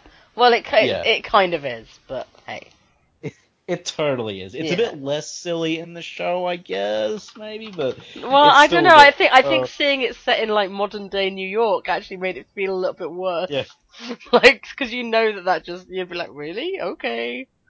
and there was a couple of bits with Colleen where I was kind of face palming just a bit. Like she's, you know, getting her students to beat her up in the real world and stuff. Yeah. Like, That's that would quite never funny. happen. Like, no, really? but it was kind of Uh, funny. it was funny, but yeah, it was just like, yeah, we get it. You know, she trains hardcore, but I was generally like, there's some nitpicks. I was a very big fan of her, and I think she fit really naturally into the plot of the show, and I feel Mhm. like her romance with Danny felt fell naturally into the plot of the show. Their two characters very compatible with each other from a writing perspective as well. Yeah. Um, and yeah, you know, she wasn't relegated to damsel or anything, or but she also wasn't uh, relegated to like the opposite of damsel, if you know Right, what I mean, yeah, where they're trying yeah. too hard to not make her a damsel. She was Yeah. just like a character, so that was good. Um, big fan of her and her plot with the hand and stuff. I'll get into more of that when we reach the Bakuto hand section of the list. but um, yeah, do you have anything to add? No, really? no, I think I've sort of said everything. Cool. Next, um, I guess uh, Scythe, Bride of Nine Spiders, and Zhao Cheng or Zhu Cheng, however you want to pronounce him. In fact, the whole of episode six as well. I Mhm. thought that's on the good part. It was awesome. I love the whole tournament thing. Those two random Russian dudes. I don't know who they were, but they were cool. Um, uh, seeing Bride was awesome. Even if Yeah. you didn't, like throw spiders, it was I'm, still. st- I'm still not sure if she was the bride. I like this is the way the way it kind of obviously anyone who's read the comics will immediately think Bride of Nine Spiders. She acts very much like her, blah blah blah. Um, but I just I don't know. To me, it just feels like, and she could very well be. Like I'd be totally cool with her being. But in the same way as everyone assumed Madame Gao was Crane Mother. Um, it Yeah. seems that like they've borrowed a lot of imagery and names from the comics and have kind of thrown them in and haven't necessarily tied them into that's exactly who that is. I Like, feel like it doesn't matter if that's the Bride of Nine Spiders, but um, Yeah. it's a shame if it was that we didn't hear any reference to another immortal weapon. I feel like uh, I feel like she's a lot more likely to be Bride of Nine Spiders than Madame Gao was to be Crane Mother. Yes, true. Like I, Um, I'm, I'm I mean- fairly sure she is. I just think it's, a, you know, like it was just. I just think that overall in the show they've um, It's thrown just, a lot a of comic strange. stuff at that we're not. That we're kind of because we know it in one way, we we we jump to yeah, some conclusions. exactly. And it, it and it's a bit yeah because she's so significant in the comic. It's a bit strange that she's not as significant in the show. Yeah, Because if she was Bride of Nine Spiders, you think wouldn't there be a lot more? Yeah, But I mean, I'm personally of the boat that she's of Nine Spiders, and if not, she'd be like a disciple or something. right. Yeah, I'm. I'm. Yeah, I, I think more than likely she is, but it's just one of those things I feel like they don't name her, so like, yeah, you know.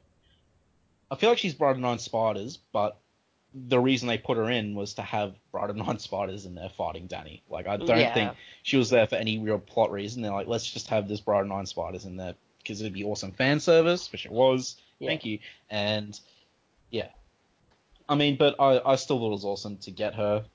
Um, and it was like a great sequence as well. Scythe, we actually got Scythe. Yeah, that was cute. which was awesome.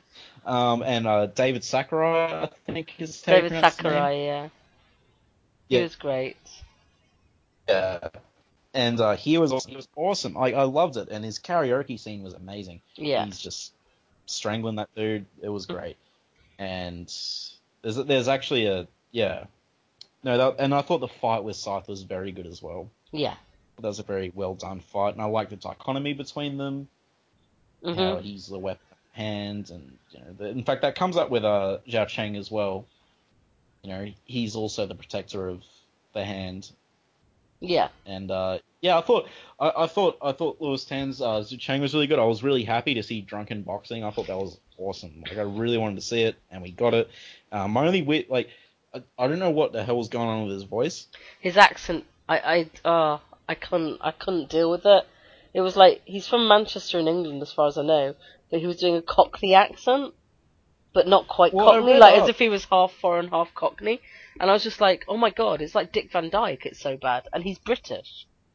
Like, it's just like, Well, I read I read up, and apparently. He, he said that they decided to use his native accent. I'm like, wait, that's your native accent? if that's what his native like? accent, I'm very surprised because like that, I've never heard anyone who talks like that. And it's just like, I mean, yeah, yeah. like both I was watching it obviously with Brits and we were like, What what is that? So Even it just I was. it like, just I made me like, laugh. But the fight was really good. Yeah, it was. Um, and he was pretty charismatic and he looked good. Oh, and, definitely. Yeah, yeah. The, the the whole drunken boxing was great. I hope he comes back, and I hope Scythe comes back as well, Yeah. and I hope RZA comes back. yeah. Uh, Yes, direct another yeah. episode That would be good. He did good. He's great, and he, he his movie The Man with the Iron Fist. So that's a really good like throwback to old kung fu Yeah. movies. And yeah, I really enjoyed his directing. Like episode six is probably it's definitely one of my favorites. Yeah, Unfortunately, episode six, I've with episode six, all the really good parts with Danny, obviously. So all the parts that aren't with Danny, it's like, come on, hurry up so we can get Yeah. back to the tournament because it's way more awesome than whatever else is going on. And yeah, so yeah, that all of episode six and like oh the the constant Lei Kung narration Yeah, throughout that beautiful. whole episode. You, are a living weapon. That was Yeah. just so That was lovely. Yeah, and it was it, it it offered a lot of insight into Danny's character as well. I was like, I just want to And listen whole- to him read bedtime stories. Read a phone book. He could read anything. Yeah. And uh, I guess next on the list, Ward Meachum is on my good list. oh, Ray. So even though I, oh hello, even though I shoved him in with the other Meachums, good. I'm glad he's, I'm glad he's got his own entry. And he looks like he looks like he's like an '80s businessman. I don't know if that's Yeah. just me though. He's got like the slick back hair and stuff. Um, yeah, yeah, And he also, a lot of the time in certain certain shots, he looks like a young Willem Dafoe. Yeah, I'm yeah, who yeah. No, Because when Carl kept mentioning Mulder, I'm like, no, I keep thinking Willem Dafoe. I have to ask you, Claire said he looked like. Um, she had she had a great of like two people that he just looked like the the child of, and he really did, but I can't remember who it was now. So, I can't remember either. but um, yeah, Willem yeah. Dafoe just gave me like, is this his son? Willem Dafoe Jr. Cause, but I thought Ward was great. He had a really good character arc. yeah, I think. he I did. mean, he's still like, he's a shitheel, and he still is a shitheel. oh You yeah, know, like he's. that's um, what I but like about him. he's like You understand him and stuff. completely is, and- yeah. But there's a reason for it, and he's a dick, and whatever, you know. Yeah. And when he just goes on the downward spiral, gets addicted to drugs, Mhm. um, that was pretty funny as well because it was just like, and I love how his phone, uh, Frankenstein, Yeah, yeah, that's funny. yeah. No, uh, Ward was really good, and in fact we talked about Ward earlier, I guess. So there's not probably not that much more to No, add. I don't really. have too much more to add about him. I have just I feel like Ward is that performance though that I wasn't expecting to be good, but kind of like blew me away. yes. You know, he was like the surprise. The Like I said, it, it was surprise. genuinely a surprise to me when I was like, "Oh my god, I love Ward!" Like, Yeah. love him. It Yeah, was around the it was around the druggy episodes. I think that suddenly had a change of heart. Yeah, uh, because I saw him start to do that. I'm like, oh, here we go. Yeah. this is going somewhere interesting. yeah. Um. So yeah, uh, I guess next point, uh, they treated different martial art styles as different martial art styles, Yes. which was great. nice. Yeah. You know, uh, I, I really love the bit where Danny just walks into a dojo and he's like, "You should teach kung fu because it's better." I really see- made me laugh. You see, I thought he was saying it. Like everyone else has said that. I thought he was saying you should teach kung fu because he wanted a job. So I I, thought. was both. So I thought he was kind of, hey, you should teach kung fu. Oh, you you can't teach it. Guess you can. So, uh, but I, you know, like it works either way. Like you said, it works both ways. So Yeah, but I, I'm glad they acknowledged the difference between like the Japanese and Chinese, even if it's just like you know, Yeah. karate, kendo, whatever.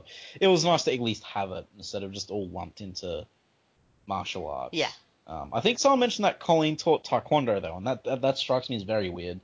If that's one of the things she teaches, because it's like, why would you be teaching that? yeah, I don't think she teaching- ever. I don't think she said that, but I don't know. Yeah. And there's also uh, a really nice. They talk about external and internal martial arts, which I thought was really good. hmm and how a lot of Danny's uh, fighting in the show is internal. He's using other people's weights against them and stuff. It's not internal is stuff like qigong, tai chi, stuff like that, which isn't really stuff made for fighting.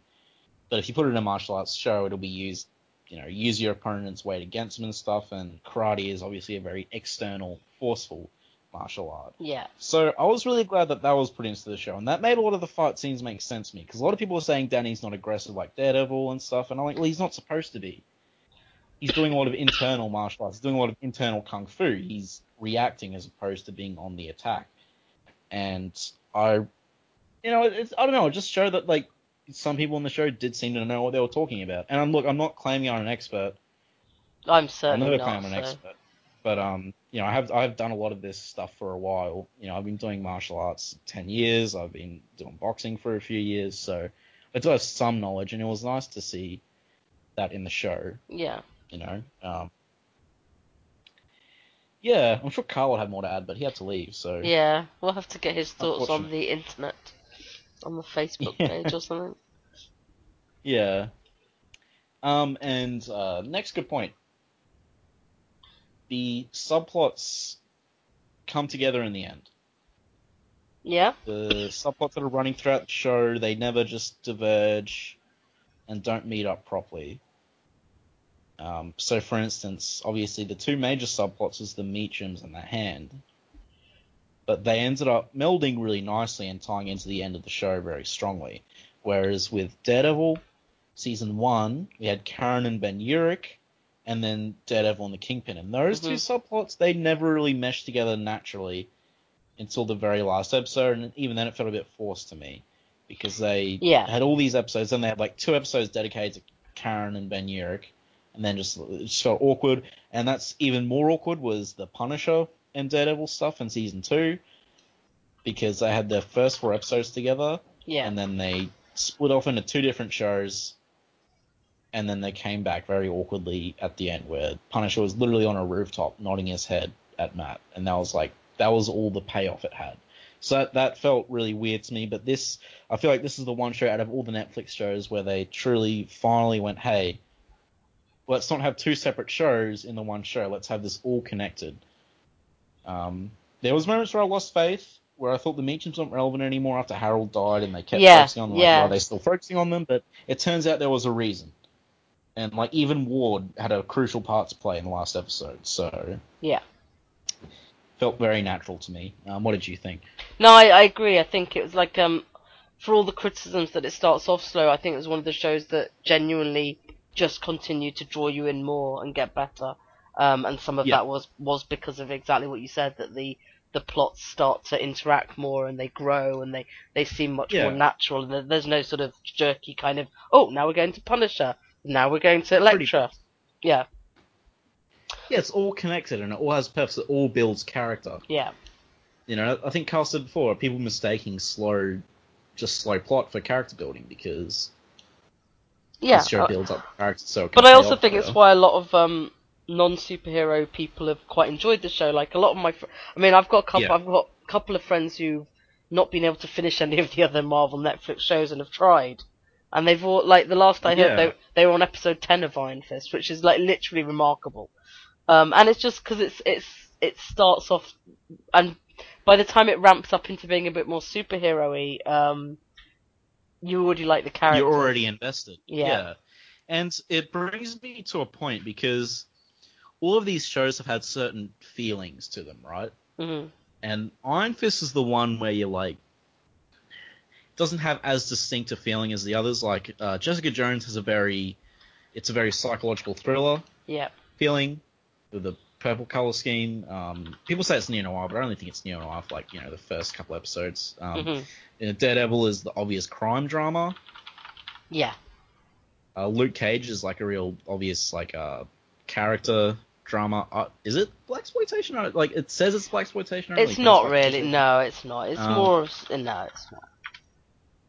But with Iron Fists, it's not necessarily kung fu, but it's mystery. Didn't they say they they made they they always considered Luke Cage a bit of a western, like as if he was kind of like the sheriff. Kind of, Actually, yeah, no, Yeah, I've heard Western yeah. used to describe it. yeah, Um, but with Iron Fist, like one of the things is like, it, besides being a superhero genre, it's a mystery, and that's Yeah. that's really true because a mystery, a family drama. Yeah, even the main characters' motivations aren't revealed till the end. It's revealed slowly over the entire season. Yeah. And that was one of the reasons I was so invested, is because I know these characters from the comics, yes, but the show kept unfolding it as it went. So it's like, what's going to happen next? What's his motivations? What's his motivations? You know, what is the big picture here? And you don't get that big picture till the end, and that's what frustrated a lot of people. But I think that's the point, Yeah, and that's why so many non-superhero fans have gotten into it because it's a really well crafted uh, sort of mystery fiction. yeah, Um, yeah, You know, you don't like. Oh, there's so like there's oh there's a faction of the hand. Oh, there's another faction of the hand now. what's Harold doing? Whose side's he on? You know, who knows what Ward's going to do next? um, you know, what's Danny want exactly? Like, you're just never really sure about anyone's motivations. Even Colleen turns out to have. Yeah, yeah. Um, everyone's a little bit know- suspicious, and everyone's a little bit like yeah, uh, Uh, everyone's a little bit good. Like even the bad people are kind of good as well. Like they're not all. I mean, even They're Harold kind of- Meachum has redeeming qualities. Yeah. I mean, well, he, He has, likes he ice one cream. redeeming quality. Two, he likes ice cream a bit too much, and he loves his daughter. Yeah. But yeah, that's the thing. People like Iron Fist is so slow when it's going to pick up. It's like, well, that's that's the point. You're supposed to be guessing. You're supposed to be trying to And- figure out what's going on. I guess when you see a show called Iron Fist, you don't expect mystery fiction. You expect kung fu. And also compared to the other shows, it probably is a bit slow to start. yeah. Um, but that just means they trying something different. You know, it's like which you know it has to Yeah. happen eventually. And people like complain a lot about the MCU films being sort of formulaic because obviously it works. But you know, they they then you get the standout ones, uh, things like Winter Soldier and Guardians of the Galaxy are the ones that try something a bit different. Not not Yeah. crazy different, but like you know, and it's like so. They're not Maybe- like Thor: The Dark World. yeah, know, not that different. the definition of mediocre. It's so true. I don't- don't like any of the Thor films particularly, but I'm very looking forward to Ragnarok. So, Well, I'm glad one of us is. I heard Ragnarok's going to focus more on humor. Oh, good. yeah, but it, he said it's not going to be a funny film, and I really like the director, so I have a lot of I have a lot of trust in him. I've loved all his other films, so it looks like, and you know, having the Hulk and Thor together could be quite fun. Love That'll Planet Hulk. cool. so- Yeah. I think I think it's got. I think it has. I think going with a slightly wacky director is about as different as Marvel's going to get these days. Pretty much. So and, and like and like I love Marvel films, so that's so not a diss from me. Um, I don't care if it make, means I'm not particularly sort of, you know, cutting edge uh, film critic, but I enjoy them all. But I think if that's what we're going to get, then then bring it on. Let's see what Taika Waititi can bring to Thor, because I've not enjoyed any of the other Thor films. Yeah. Yeah, I guess. I guess. Look, uh, I mean, I, I I've been known to bash Marvel films, and I'll like because they're not my thing really. Yeah. But I guess by not my thing, I mean I don't mind that they're just popcorn films. You know. Yeah. What I, what I do mind is when they sort of they like. I haven't seen Doctor Strange yet, but from what I've heard, they just make him into another, you know, quippy sort of. I just, I, some characters like I'm really worried about the new Spider-Man because Spider-Man has always had morals, so many morals from the very beginning, heart and soul, and it's great for kids growing up. I don't want it just to turn into another no-brain. Well, Mar- I mean, like Um, you know, that's also Sony, but I mean, Marvel have given it all the approval. I don't know. You know what? I think. Um, I don't know. I think it'll be fine. Yeah, I, I, I just hope I hope it'll have meaning and like you know some sort of heart and soul behind it. Uh, I just yeah, I'm I'm because I, I have a really soft spot for Spider-Man, so I'm a bit worried. But I mean, hey, it can't be worse than Amazing Spider-Man 2, right? So Right, exactly. That's that's God. cling to that. You've had the worst you're gonna shut get. Shut up about Gwen. Jesus, Peter, come on. um, where were we anyway? We were on oh yeah, Ward. uh, no, we were Iron on Ward. Being different. Yes. Yes, and yeah, I think that threw a lot of people off. The fact that it was more of a mystery. You weren't supposed to know everything. You weren't supposed to get the origin very early on. You don't get the proper origin until the end. And, he even then, you're kind of like, so awesome really character. Yeah. Yeah, no, exactly. It's very different from the other shows, and obviously, I really dig that.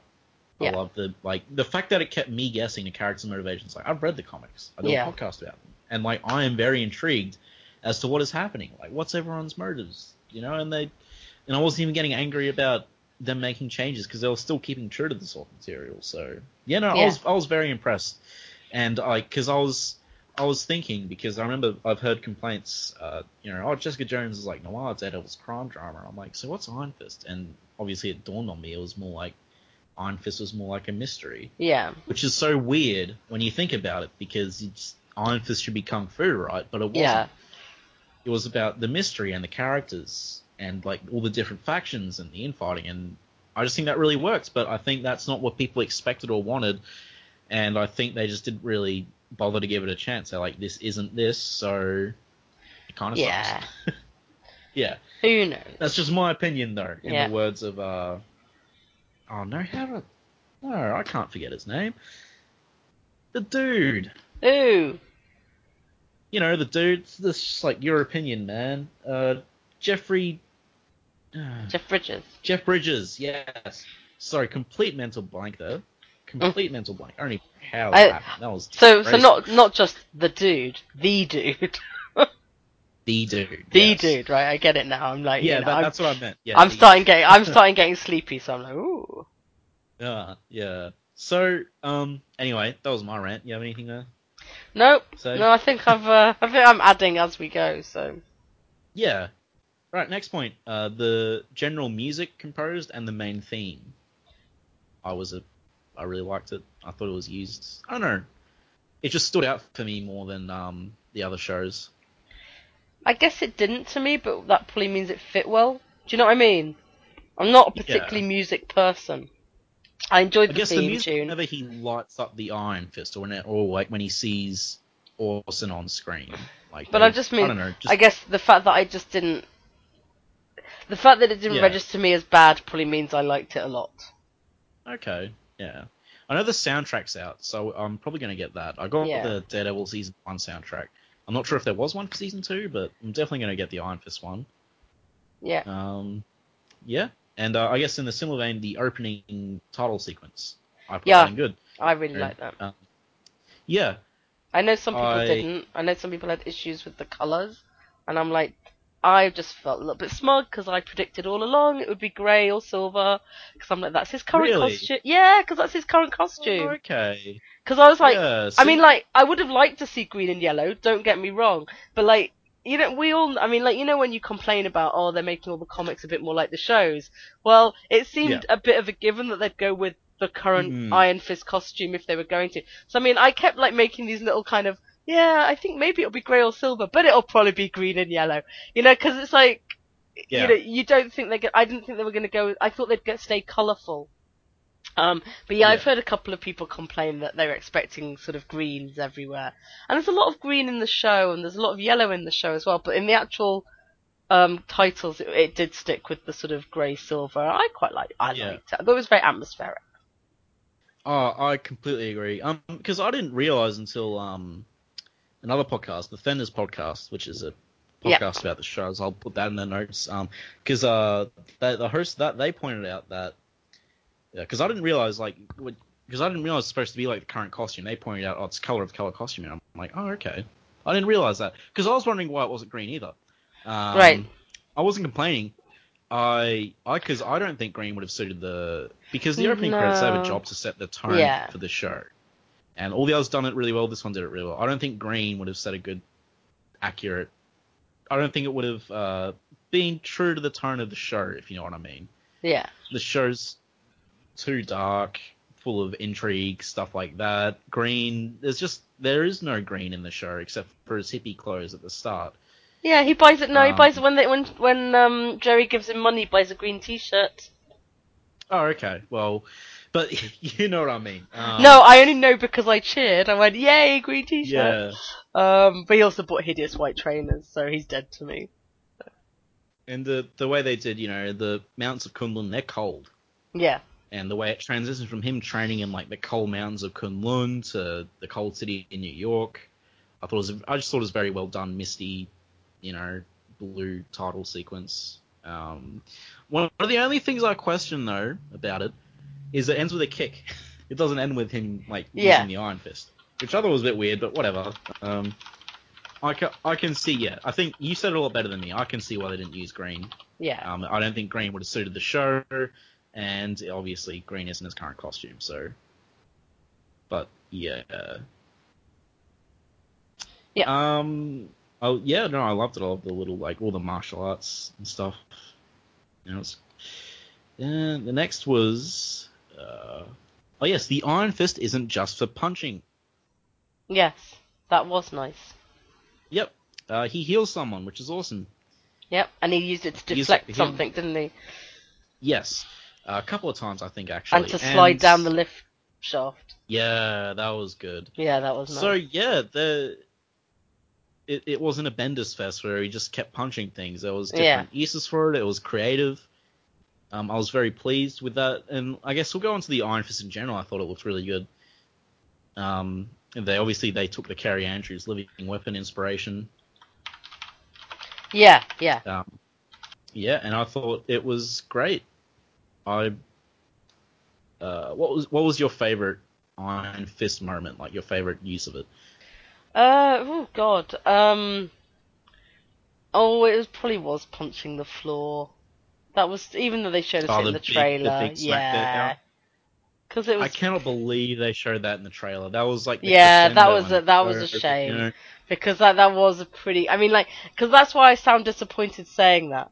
Because I kind of wish it was like, I, you know, I mean, it was great to see him punch his way out of the um, mental institution. Yeah. But but it, but then he just stood there, and I'm like, Danny, run! Like, why are you just standing there? Like, you like now you're annoying me. because he's so happy. He's like, Yeah, I know, and he's like, he's probably still drugged up a bit, and like, let's be fair. Yeah, But I, I think it has to be the floor punch. But I, I, I think like you, every time he used it for not punching, I had a little bit of a cheer. yeah. I, I, yeah, I.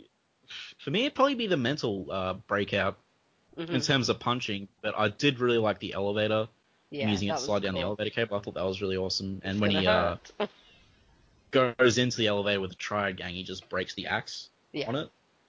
Yeah, I thought that was really awesome. Um, but yeah, no, the Iron Fist was good, and a lot of people worried about that, but yeah, he Mhm. only used it on someone once, I think, Yeah, Um, because he punched Scythe.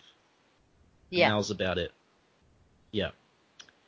Um, next on the good list, uh, Hogarth. Yes, always good. Sorry, I should Yeah. have reacted. to that. Yeah, she's amazing. Amazing. Yeah, I, I because like one of the biggest concerns out of Jessica Jones was like, "Ooh, she's so cold. How's she going to be the um sort of like how's she going to be the Hogarth of the comics? You know, like is she going to be nicer to Danny?" And they 100% gave her a reason to be at least caring what happened to Danny, but kept that but kept her sort of sarcastic, hard Exactly. lawyery edge. So yeah. Yeah, I thought she was done really well, and there wasn't, and like there was, she didn't really throw in any references to any of the stuff happening in Jessica Jones, which I appreciated. She had a Um, little scar on her that. forehead, which was kind of nice. I guess as in she didn't say anything though. Yeah, no, no. Because why would nice she as like- well? Well, you know how sometimes love to shove Yeah, lines. yeah, yeah, yeah. Um, and and sometimes Um, they do revel in things like that. But you're right. But like Danny's dealing with so much of his own crap. Like she just Yeah. wants to get him done with stuff. And it was so refreshing because there was all of this stuff going on, like no one believes me or who believes me, and then you get her, and she's the first person that acts logically. She's the first person that uses her brain, and whenever you see her on screen, you're just like, oh, thank God, the voice of reason is here. You know, this is someone that I know is on Danny's side.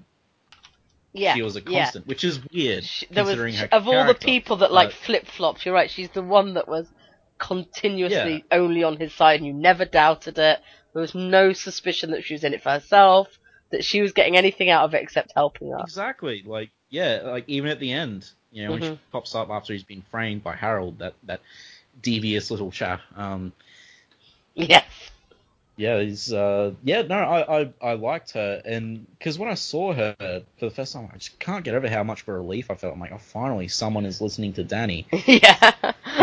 You know, get yourself some is taking you clothes as well. Like, yeah, and somebody yeah, telling him like- the, telling him the truth. Get yourself some decent clothes. Don't be don't be Exactly. ridiculous. You know? Yeah.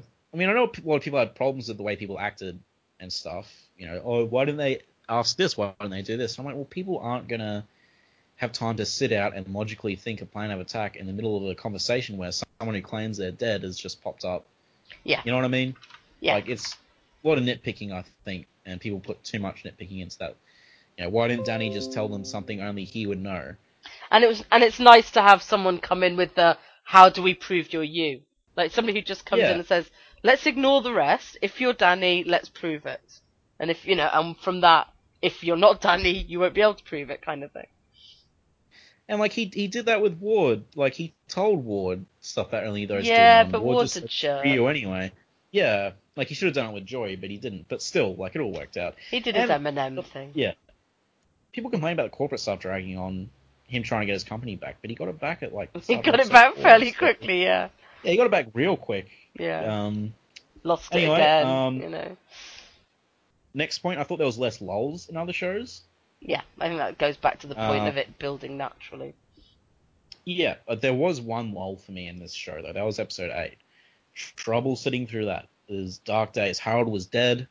Mm. They were talking about Ward's drug addiction, and I just couldn't see where that was going. And Yeah. we had Claire and Madame Gao in China, Yeah. and that was just really boring. And because of you know Claire, and that'll go in the negative. But there was only one lull in the show for me, whereas nearly every Karen scene ended up being a bit of a lull for me in Mhm. uh, the Daredevil shows. So yeah. Yep. Um, and we've already kind of talked about that how it all comes together anyway. So um, Yeah. the next is the triad. Mm. I, I like. I thought that I wish they were in it more, Yeah, they were he- cool. and they felt more like Iron Fist villains than the Hand did. Yeah, because that's we know that they are more like Iron Fist villains than the, the That is true.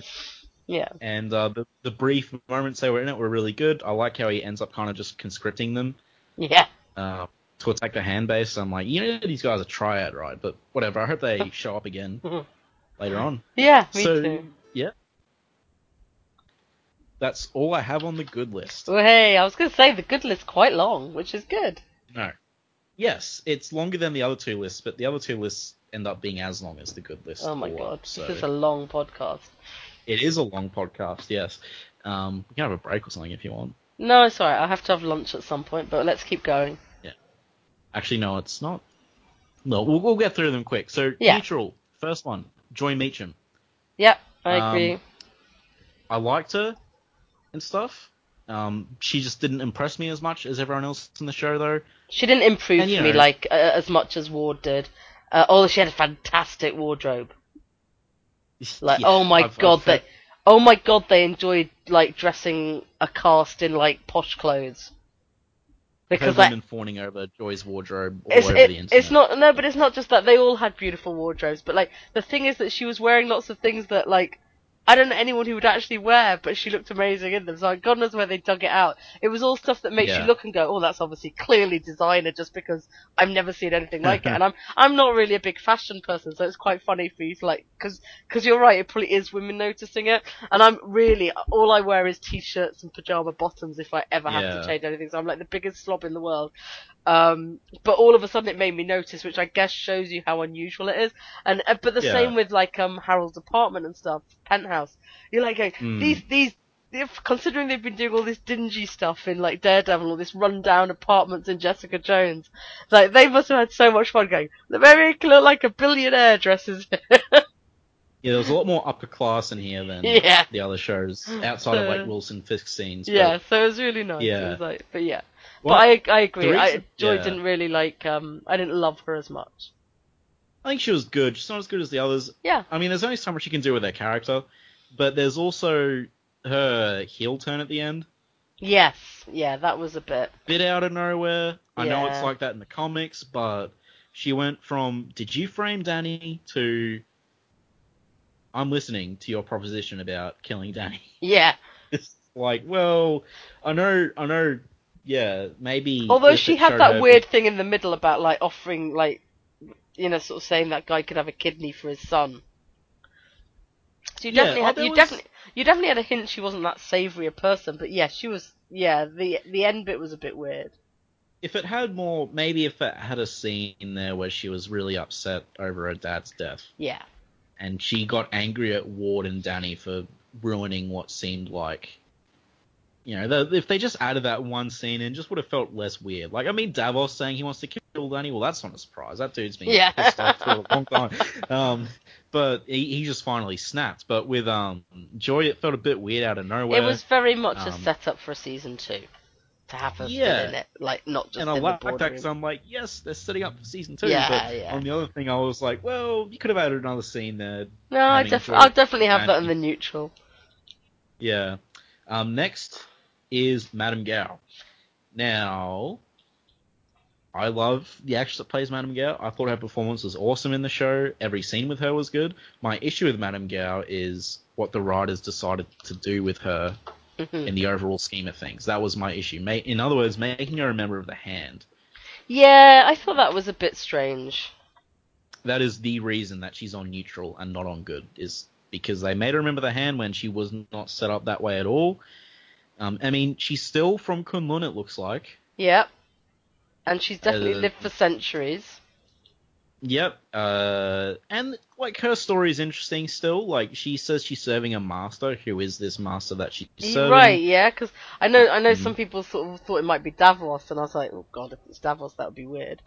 Um, Yeah. but um, yeah, so that is interesting who her master is. I guess there we go. Mystery. Maybe we'll find out in Defenders. Maybe that won't be a. That's the thing. that She's still such an interesting character, and she has so many interesting implications and mystery. And making her a hand lackey, I felt was just a really big misstep. Yeah. I feel like a lot better could have been done with her, and they made her just a lackey of the hand. Just was that just a time with defenders, or you know? I don't know. Um, we'll know that within the fullness of time. But yeah, I, I might guess I was- yes. Yeah, I was disappointed, but man, she was so good in episode six. Yeah, she was. That was amazing, and she's like, "Oh, I'm so happy to meet Nine Fist. Do you remember that tree in K'un-Lun? Tree, yeah. eh?" And uh, Yeah, you know, she's mm. like, "What need do I have for honor?" Yeah. if she's losing, she just decides to, you know, completely cheat. Um, I mean, I'm sure we'll see more of her. Oh yeah, Uh, I guess the question is, question is, will she be in the Defenders? Hmm. I don't know. She's um she's coming to a London Comic Con soon. Okay. But yeah, um, that's why she's in neutral. Otherwise, she'd be in good. But Yeah. they just really handled her. So, um, you have anything to add? Nope, I love her. But yes, I agree. Next, Bakuro. Bakuto. Yeah. Um, he's kind of like I love him and I hate him at the same time because he's such a bastard.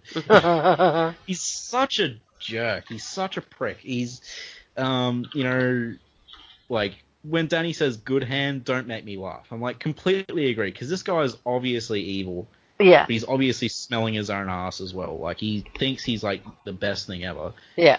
Um, yeah, so I guess I hated him so much, but I liked him. I wasn't really sure. I don't know if he, he he leans towards good for me, but I feel like I just couldn't put him in the same list as you know Orson Randall and stuff. No, I'm I'm I'm with you. I, I think I think he definitely goes on the not quite good. There's something he misses.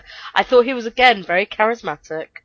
Um, another um interesting character, and um he had some interesting beats, but it was yeah there was something missing there to make him properly. Oh my god, I loved him. He was just kind of there. I don't think he was imposing enough because um, when him and Danny actually fought, Danny just kicked the crap out of him. Like It was quickly. nice to not have all the hand people be um uh look the same. Yeah, Like they're having the sort of Daredevil ones, they've all been kind of ninja. It was nice to sort Yeah. of have a bit more variety in our hand. Just actually, I forgot to add in. this to good, but I love the whole cult compound. I thought that was awesome. The cult was great. Yeah, and like you know, Colleen just sending students to the cult. That was Yeah. awesome. And I love Bakuto being this really manipulative yeah. leader. You know, um, but yeah, he was he was good. It was just um, he definitely wasn't bad. Yeah. He was a good side villain, I think. He Yeah, could not be a main think so, yeah. villain.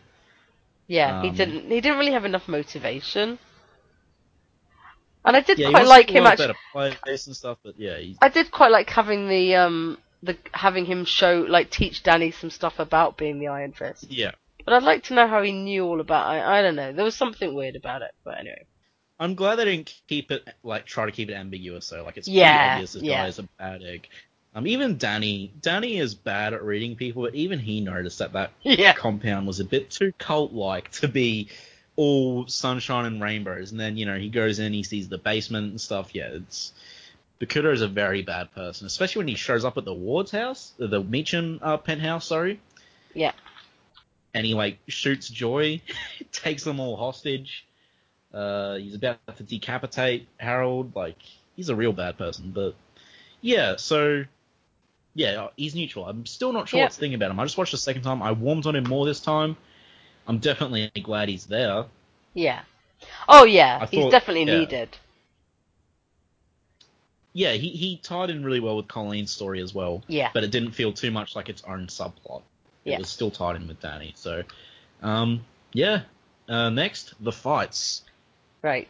Yeah, I think fights yeah. themselves. They have to stay neutral for me because I'm number one. I'm not an expert, but I wasn't like. I, I probably did expect more from them, to be honest. I mean, having Yeah, heard same. Afterwards yeah. of, of the circumstances of like Finn having very little training time and only being taught the choreography 15 minutes before the fight, um, you know, I feel for them, but like maybe then they should have put in a costume and, and had stunt doubles. Like, you- Exactly. so I mean, like you know, I, I kind of I feel for them a little bit, and I'm like, well, maybe you know, you made a bad decision, but not in casting Finn because I think he was great as Danny. Maybe just Yeah. maybe not quite as good as the Iron Fist, where he needed Yeah. to be, you know. But I don't. I'm not an expert in the actual martial arts. To me, it will look good, just very short. Well, I guess uh, the martial arts themselves are all fine. There was no like, you know, it was it was all traditional techniques and stuff like that. Obviously, that's not what fighting looks like in real life. That's not what martial arts fighting looks like in real life. But neither is Daredevil. So you know, I don't go in these looking for realism. Yeah. Um, but I guess I agree with you. It's like the fights were good. They were fine most for the most part. But considering it's Iron Fist, they should have been better. They should have Mhm. been like the best because it's Iron Fist. Um, you know, I see a lot of complaints about them, like, oh, they're not brutal and realistic like Daredevil's. I'm like, well, okay, there's a few points there. Daredevil's fights aren't realistic. Yeah, No one does acrobatic flips while they're fighting, you know, unless you're Daredevil. But, and they're completely different fighting styles. I've mentioned it before, Danny's a very reactive fighter in the show with the style he uses. He is not an aggre- he's not a super aggressive fighter, so Daredevil's fights are obviously going to look more visceral. No matter how good the fight choreography in Iron Fist is, Daredevil's Mhm. fights are going to look a lot Yeah. more visceral because of Daredevil's crazy ninjutsu, boxing, capoeira, you know, smash you in the face, brawling. And it, it it's a shame that it had to, it had to because Daredevil's fights are so good, they're so well done. It's a shame like Iron Fist, it did have a pretty high bar to try and follow. Um, it didn't quite get there, but you know, I didn't like a couple of the fights. I didn't like the knife fight in the truck. I didn't like the fight in the see, I like the one in the truck. office. I know I didn't say that earlier, Okay. but because everyone was talking about that, I actually I quite liked it. I was like, oh, this is kind of cool. I don't know why. It just it just struck me as enjoyable. So No, it's fair enough. It was I didn't hate it. Um, No, but, no. you know, I, there was some fights I loved. Like I loved generally I loved all the fights in episode six. I loved the uh, I loved the whole Chinatown sequence. Even though I guess that doesn't really count as a fight scene, but like you no, know, the, that was uh, pretty cool. Yeah, yeah, and I loved the Davos. I mentioned it before, Yeah. but Davos and Danny fighting the compound. I was I was like a kid in a candy store. I'm like, wow, this is happening. yeah, This is amazing. Davos is awesome. Uh, the fight between Colleen and Bakuto was pretty good. yeah. Um, with Danny and Bakuto, that fight was good as well, even though it didn't last long. Danny and Um, Davos was good. Yep, definitely. Um, so there was, and I love the elevator sequence Yeah, when he's in the. Ele- I thought fun. that was really well done. Um, so yeah, I mean the fights weren't bad, but they're just not as good as they should have been, which is why I've put them on neutral. And some of them do suffer from messy editing. Would the fights have been better if they had a mask on Danny? Probably, because then they could do more outrageous. Stuff, Yeah, yeah. But they decided not to go with the costume, so you know you got to get Garfunkel over to try and stun double for Finn Jones, and it's just, Yeah. like you'll you'll know. Like, there's a reason he has his hood up the whole time in the fight with uh Zhou Cheng Mm-hmm. in Yeah, yeah, eight. exactly. Yeah. It's like just And yeah, give him some sort of mask. Yeah, exactly. It's it's just it would have really helped the show, and he could have done it from a story perspective pretty easily. Just say he, He doesn't, doesn't want want people to know, know who he is, Rand. yeah. I don't know. Yeah, it but like again, oh, we don't want it to be too much like Daredevil, and it's like, well, just just be creative. I know, Come but but there is actually there is there is a reason for both Matt and Danny to not Yeah. want people to know who they are. Um, definitely. and like Jessica Jones doesn't give a toss. Luke Cage doesn't really give a toss, and anyways using a different name in, in you know like really we come down to it. Um, but like there is a reason a multi-billionaire like or whatever business owner or or a lawyer might not want people to know what they're doing. I mean, this is like this billionaire has pretty publicly beat the crap out of a triad gang while still wearing his suit, by the yeah. way, from work. And then he's walked across the street and walked into the triad den with like no disguise whatsoever. He's making it pretty obvious. yeah. Um, you know, paparazzi are following him around. It's like, why do all these guys with like broken limbs and bleeding come out from that apartment? And why did Danny just go into the building Yeah. looking really angry that they just stumbled into? it's, yeah, it, I don't know. It's just a weird bungle. Yeah. Um, but I enjoy the fights, Yeah. so they were serviceable. They're definitely not in the bad pile for me. So No, they're not. I mean, like I oh god, I watched um before I watched Iron Fist, I actually watched Drunken Master 2, uh huh. and that's considered to have some of like the best fight choreography of all time. So I mean, yeah, the, the Iron Fist fights aren't the best choreographed things ever, but I feel like uh, that would definitely improve in a season two Cool. because they've obviously gotten feedback Yeah. about that. And and and, he'll have had more time to train is- as well. The feedback is, I'm just gonna say, is way too harsh. The fights are not that bad. They're not as good as there's a difference between not as good as it should be and just and not the worst good. thing ever. Yeah. Exactly, and people on the internet they get that mixed up because there's only two extremes for people on the Yeah. internet. Everything I ever wanted or the worst thing ever. So yeah. yeah.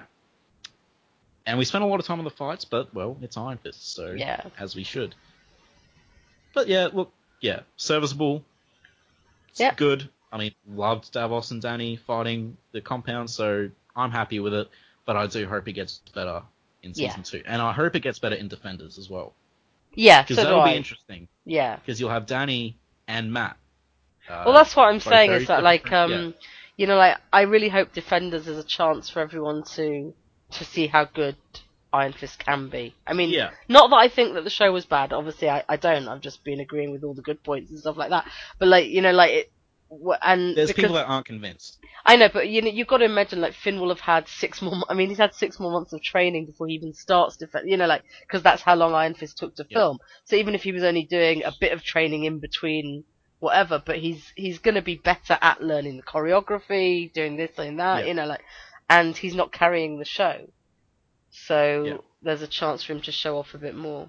Yeah, and with different stunt coordinators Yeah, as well, stuff yeah. like that. Um, do we know who they have working on it? Is it like Daredevil people, or is it I'm not sure, but then I didn't. Because I'd be yeah. Yeah, I don't know. I'll have a quick look. See if I don't know if I'll recognise them. I mean, they all, all have the same stunt doubles, won't they? Um, it'd be interesting to see the Daredevil choreography team tackle Iron Fist.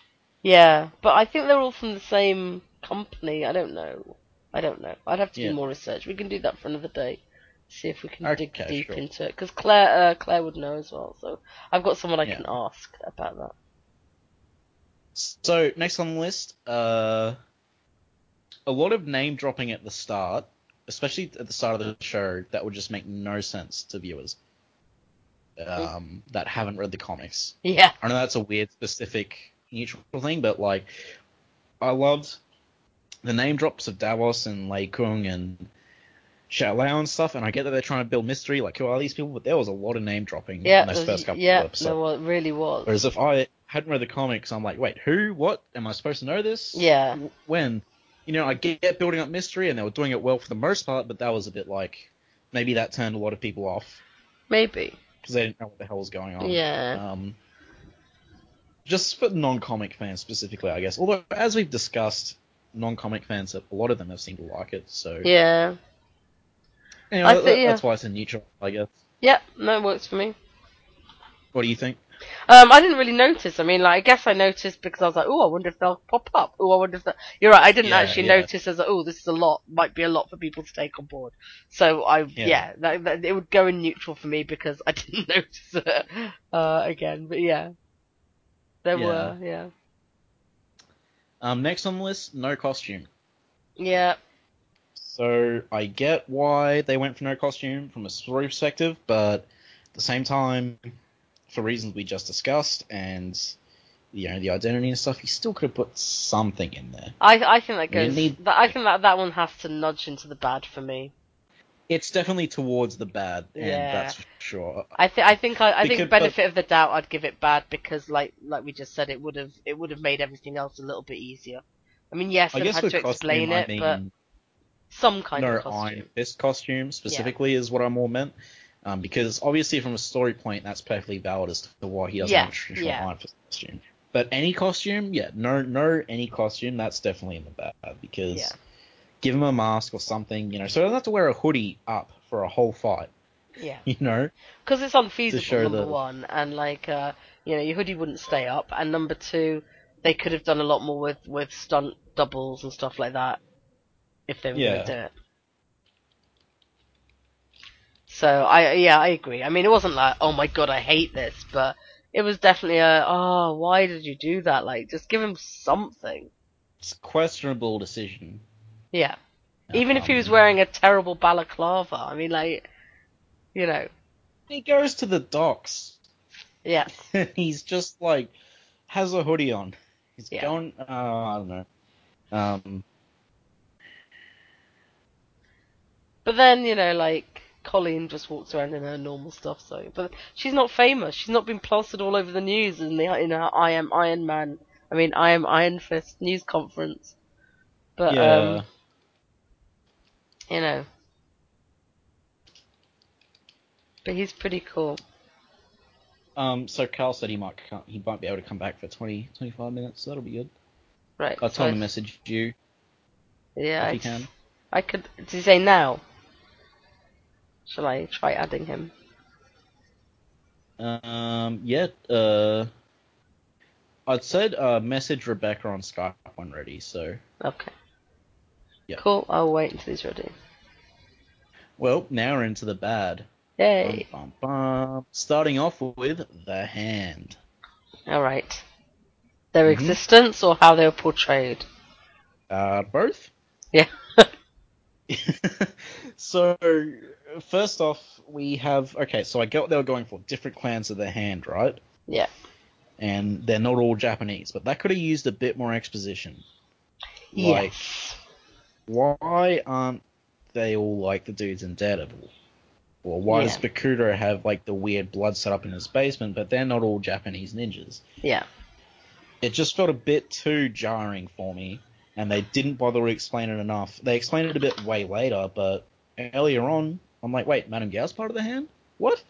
And the hand isn't ninjas now? Like, because, uh, you know, you know what I mean? It was just, uh, I usually don't like exposition, but Yeah, I just, I mean, I, I think it needed something because we're all coming from like Daredevil and we've got this idea of the hand, sorry, in that universe. they, yeah, and then suddenly you've just widened it out, and like you said, it, it's a disconnect to have Madame Gao there because that seemed different in you, you Daredevil. didn't think she was no, it seemed. I mean, look, like, let's be honest. It smacks of exactly what it is. They've decided what they've decided on the story for the Defenders, and Iron Fist has to bridge to it. uh, I mean, I mean, I- you know- Daredevil season two would have been enough to bridge to Defenders. Yeah, but maybe look, we don't know what's going to happen in Defenders yet, so I'm guessing that there's a reason they need this all set up, or they need they there was a reason they needed the Iron Fist to be the only one who could be who could destroy the hand. Therefore, they need Yeah. to get the hand into Iron Fist. Therefore, anything else that those factions could have been suddenly became the hand. With, yeah, which is just it speaks to that Madame Gao thing earlier as well. Yeah, I mean, it- it like, just- why? It, and and the problem, I think the problem we have with it is that's too transparent. Like it's not natural thing that's happened. Yeah, it's uh they're having to write this in and it feels like they're having to write this in. yeah, like the the the the whole idea of different factions at hand. I'm fine with that. Yeah. I mean, well, explain it a bit more maybe, but then, but it's so obvious where it just doesn't really have that much of a place here, and it just feels really weird. yeah. Yeah, I don't know. It, it didn't, and just the lack of connection with Daredevil's hand. Like, were they? Why weren't Yeah. they present in Iron Fist? Yeah. What were Wh- where were they? And where was their yeah. So maybe I, they mean, I they know were they're prepping for their apocalypse, but the and the motives seem very different as well. Like, Yeah. I don't know what Madame Gao's motives are. Like, what are her motives? Is she just trying to get everyone addicted to drugs? Is that what's Mm. going on? Turning them into zombies, or you know, with the heroin thing? Is that some sort of indoctrination that she's trying to do? And Yeah. Bakuto, who knows? He thinks he's doing something good, even though he's very he wants to. Uh, he seems to want power of some kind, and then we have Nobu, which I mean they're like a friggin' death cult, Yeah, yeah, exactly. devil worshipping. It's uh, almost like they're know, it's almost like they're the nail part of the hand, except not the women's. You know, it's like they're kind of like the true believers, and then you've got the sort of Bakuto people who are the sort of day to day hand. the day to day hand. Oh, it's just the day to day branch Yeah. the. They're the ones who go And- recruit, and then you know, like uh, if you if you, if you happen to look like the Daredevil ones, then you could be in the proper the, Yeah. the, the hidden hand. There was, there was a great line. I know this is going to be sound strange, but there was a great line by Claire in the show, and she was talking to Colleen, and Colleen's like, "Oh, but we're like, you know, we're a different branch of them. We're the good hand." And you know, uh, Claire's like, "Well, then why didn't you, you know, maybe try a different name like the elbow or the heel, Yeah, and yeah. not the hand, so just don't get Uh, you mixed up with those crazy death cult people." I'm just getting Carl. No worries. Um, yeah, that. And I think I think everyone's in agreement with this as well. Yeah. It, it I think I think what definitely would have helped a lot is if they put uh, the Daredevil hands into this show. Yeah. I think that could have solved a lot of problems. Hi, Carl. Hello, Carl. Hello. We're on the bad Um, list now. Yeah. Badness. Yeah. So I'll quickly just go through, like, I'll just literally say the names and where they are, just so you can disagree with me if you want. So since he left, on the good we had Scythe, the Bride, and Zhou Cheng. We had Ward. We had them actually treating different martial arts like different martial arts. Mhm. Um, we had like the internal and external fighting styles which they went into, which explains Danny's fighting styles. Uh, uh, we had the subplots actually coming together and being linked. We had the music, the opening credits. Um, we really liked those. Yep. They use the Iron Fist for things that isn't just punching, which was a big one. Uh, Hogarth, we liked Hogarth. Yep. And Triad. In neutral, we had Joy Meachum, Madame Gao, mostly because of how Madame Gao was used, not her performance. Making her remember the hand is obviously. Um, Odd. yeah. Yeah. Yeah. We had Bakuto, the fights in neutral, because some of them were pretty good, some of them were. Um, I yeah, put them in bad. The fights, really? I said I put them just in bad, yeah. Oh, okay. Hmm. Um, no costume in neutral. Um, oh yeah, the other thing we added to good was that it was like a mystery show. But uh, yeah. Well, uh, uh, when you listen to the episode, you'll get what we mean. Um, and in the bad, we just covered the hand in general and how they were just confusing, not enough explanation, and where was Daredevil's hand throughout this whole thing, and why were they in Iron Fist to begin with. So now, I think we're up to everyone's favorite bad thing. Can you guess what this is going to be, Rebecca? No. I I can't think of what we've not covered. Claire Temple. Oh, oh yeah. I don't want to bitch on oh, her, but like, Oh, God. do you know, I like I her in like the other shows, Dawson, but like, I love Rosario Dawson, and I like Claire in the other series, but she seemed really annoying in this one. Oh my god, just go away, Claire. Like, it's so. And not only was she annoying, she came with, like, bad writing. It's like, bad writing is part of your contract for Iron Fist. So, you have this whole. The thing. One of the things that bugged me is. So, they're talking about the hand, right? Yeah. And Claire's like, I've run into the hand. I know a guy who's fought the hand. You know, and then they keep talking, and then they're like, we're going to China. And she's like, I'm coming too. And it's just like, okay, why? I know. Why I've had experience too? with them. It's like, no, not really. And it's like, well, it, why don't you get the guy that fights the hand? Why isn't he coming? I don't want Daredevil in the show, but you've written it so it make the, the only path to take that would make sense is for her to call up Daredevil and have Yeah. him come to China as well. Exactly. that's literally And- the only thing that'll make sense. Especially as like Colleen's been training her in martial arts, so she's obviously not that good. Yeah, and it's like I'm coming too. Oh, but what about that guy you were talking about that has experience fighting the hand? Yeah, he we'll sounds pretty him. handy. Yeah. And so she goes to China with them. Mm. She actually goes to China with them. And she she has these claws Oh God, yeah. and she like fights with them and she actually like beats up a SWAT officer at one point and I'm like, come off it. You've been training like a few months. yeah. You can't beat up a SWAT officer with your dumb little tiger claws. Like, what is this? And someone, I can't remember, maybe it was one of you was saying maybe they're setting her up to be White Tiger. Oh God, I hope not. I'm just like, please no, please don't do that. Uh, it was just, she felt so forced and out of place, and she was killing the show for me when she was on screen in that episode eight. I was just like, please go away. Everything you're honestly- doing is annoying me. After her introduction in the dojo training, there was no need to ever see her again. Right. Yep. I know I they're they're trying to use her as the branching off point for all these shows, but that's all she was needed for. I Yep. mean, she was only in one episode of Jessica Jones. Yep. See, that's uh, that's probably perfect then for her appearance in that. I again, since I haven't seen it, Yeah. but that, And, that's uh, all they need for her here. And she's a hybrid on next point as well. The next thing on bad list is Truth Serum. Mm. could not believe it when they busted that out. And then they actually used it. I thought they were going to try and get. Totally. I thought they were going to try. Yeah. I thought they were going to try and get the MacGuffin, but it wouldn't work. But no, they get the Truth Serum and they use it, and it's like, okay, so you've created a few problems here. One, Truth Serum, really? Yeah. I know.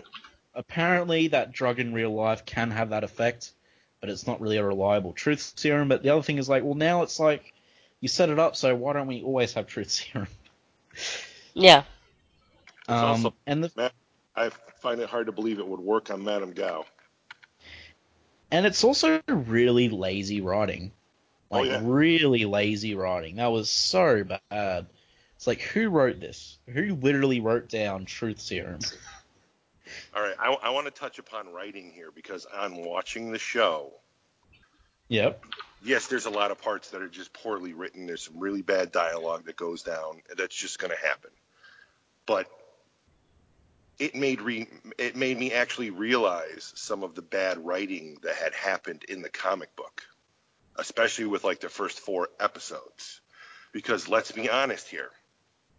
All right, Danny's father, Wendell, his history is a mystery. Even even with the Orson Rand stuff from uh, Immortal Iron Fist, he's still kind of a mystery. We don't know who his parents were, what his Yeah. history is, and whatnot. However, he leaves K'un-Lun and then comes to America. Which is he even from America? Does Wendell, uh, does Orson even find him in America? I thought he found him in like Antarctica or something weird. Yeah, he does. He finds him somewhere weird where it's very snowy, so that sounds about right.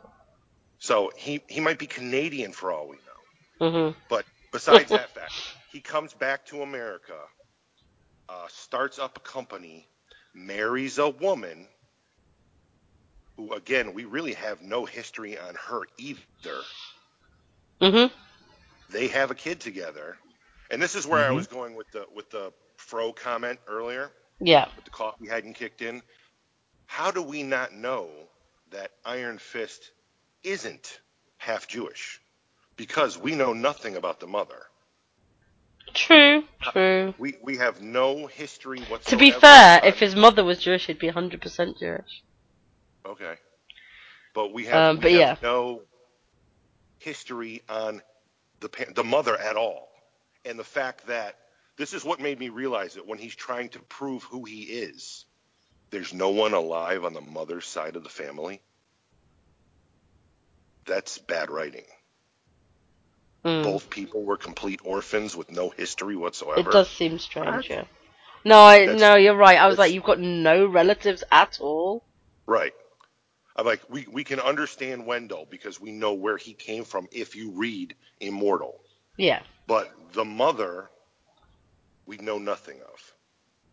And you would think that, you know, when your billionaire son in law dies, the rest of the family is going to get in line to take over that 51% of Rand industry. Well, they mentioned a few times that essentially Danny's only living relatives are the Meachums. Um, so like, I'm not I'm not disagreeing with you, Carl. I'm just saying like they did offhandly mention that Danny does have no other family there, but yeah, it is a bit odd that. Uh, well, it could be as simple as maybe Heather was just an only child and her parents died Yeah, age. it's possible, but it, it is Um, odd. It is a bit odd, yeah. I don't, I don't really think it's worth. I think there's other questionable writing like Truth Serum that's more worthy of attention. um, Like I said, the Truth Serum's totally A team Thursday night television crap storyline. Mm. yeah. and it, yeah, so yeah, Claire and Truth Serum like that was Claire actually when. Okay, they could have had Claire in two bits. Danny could have found out she was a nurse in that initial episode. Then he could have gone after the whole hand compound thing to get himself healed with Davos. And that way she would know that he's someone special and she's not fighting people with tiger claws, you know, and she gets to meet Davos, and that was a funny scene. Um, but yeah, she was just so, like, she was in this, like, as much as Luke Cage. Mhm. It's like, well, you know, she's a Luke Cage character, and that, you know, even in Luke Cage, honestly, she was a bit much for me. Yeah. Um, The whole And- not, I mean, I realized they tried to do it to introduce his origin about how he got powers, yeah. but the whole bulletproof, non-bulletproof, and one bullet all of a sudden has thrown his whole body into shock, where he's not bulletproof at all anymore, and this, that, and the, just, oh, just, oh my They god. they could have done a lot more creative stuff than that, that's for sure. Um, yeah, with and Claire keeps trying to bring in her de- morality from Daredevil season one to all the other characters, and it's like, well, they don't need it because they're not all Daredevil. And even Mhm. in Daredevil season two, wasn't she like maybe the Punisher killing people is a good thing because I saw like a death cult Yeah. destroy my hospital. and Yeah. now, which brings me on to my next point, which isn't exact. Unless do we have anything else to add about Claire? Or No. okay, um, I will say Claire's the worst thing in the show for me. Mm. Um, that's like my bottom of the barrel. So I don't know if you guys agree with that or. I don't know, but she definitely annoyed me a lot more than she has in any of the others. So yeah. Yeah. So the next thing, if you kill him, you're no better than them. Wah wah wah. Uh, no one asked for this. No one wanted this, but we got it anyway. Just didn't need to happen. Um, you know, obviously with things like Harold Meachum, it's resonant, but with just like random hand people and Bakuto, who cares? They're evil hand people like Bakuto. yeah. Why did that have to come up there? You know, um, yeah. It didn't. It didn't hugely bother me. I think it's just. It's just very superhero troopy. Mm. I just with the way the show was done Very and the style show it was, it just I did, it just didn't fit in the show for me, and it didn't have much to do with Danny's character for me either. hmm Um, it just felt very forced. You know, Iron Fist, Iron Fist is not a hero that's about that struggle. No, that's true. Um, you know, Daredevil is, Batman is, Superman is, Iron Fist is not. It has come up, yes, on occasion, but and I, you know, there is a redeeming thing about it, like the fact that Mhm. it kind of shows that Danny is sort of not really capable of doing that, Yeah. which is another reason he's a crummy Iron Fist. But yeah, I don't know. Do you guys have anything else to add there? Not really, because it, like I said, it didn't really jump out at me, but it was kind of eh. Yeah. I still think Um, you should that guy. Which guy? Oh, the, the the one where the where you know the Thunderer stopped talking to him because he refused Ah, to yeah. die to save the Yeah. girl. Well, I mean, he would have killed him, but like then the girl would have died. So, yeah. Mm. Scythe was awesome, but um, yes. So I, will I did say cheer it when was Davos odd stabbed him. that Madame Gao displayed no nothing special in Iron Fist. No, apart from saying She's she'd been around for centuries. she hit him with the chi palm thing. It was only once, but she did it at the end of episode six. She didn't do it again though. But I mean, who knows why? Maybe it's like a recharge thing or something. Yeah, 'cause I then don't know. A feeble old lady and everything else. I know I'm being held hostage in an old Victorian home with a locked door. Like, uh, can't you just like blow the wall out like Danny did? Yeah. It's all mind games, man. She's It's having she's plan. having a rest. Yeah. Yeah, uh, part of parts of that bewildered me a bit, and actually, I'm surprised I didn't bring it up when we covered Madame Gao. But that was another thing that, like, what what is her power thing exactly? Like, what are, what is her deal? Well, I think they've kept that terms of- super mysterious. Yeah, it just seems a bit clumsy when she goes from like throwing Danny across the room just to like getting captured by him and tied up in a chair. Mhm. Was I the only one fighting. expecting her to be uh, addressed as Crane Mother? No, you weren't the only one, No. and But it which didn't was more disappointing when she was Yeah. a hand lackey. Maybe the master she's serving is the Crane Mother. I don't know. I mean, I remember that was another theory that she was a servant of the Crane Mother. Um, but we know she's from K'un-Lun, so Well, we know she's been to K'un-Lun. yeah, I'm gonna Yeah. assume she's from K'un-Lun. I kind of and do she's as well. Yeah. affected or something. Um, but yeah. So next negative, I feel like the pilot should have been episode two, hmm but uh, have some stuff from episode one in episode in like the pilot. So like him beating Colleen and stuff. But I feel like he should have just gotten thrown into the asylum the first time he broke into Rand Corporation. Because I feel like uh, like episode two is all about exploring his character, you know, which episode one doesn't really explore his character that much. Yeah. Yeah. What do you guys But- think? I think there's definitely problems with the first episode. I don't know how they fix it, but I think they probably should have realised that it wasn't the most compelling. Um, Yeah, not not really a lot of zing here to draw in new new viewers. yeah. As I said, I think it's the weakest pilot of the shows. Yeah, definitely. But yeah. And uh, so next point, too many plane flashbacks Mm. of like the same. There were a lot. happening. It was like Batman's parents dying, or Yeah. Spider, or Uncle And- Ben. I get it so traumatizing that they just felt like they showed the exact same thing a bit too Mhm. many times. I think.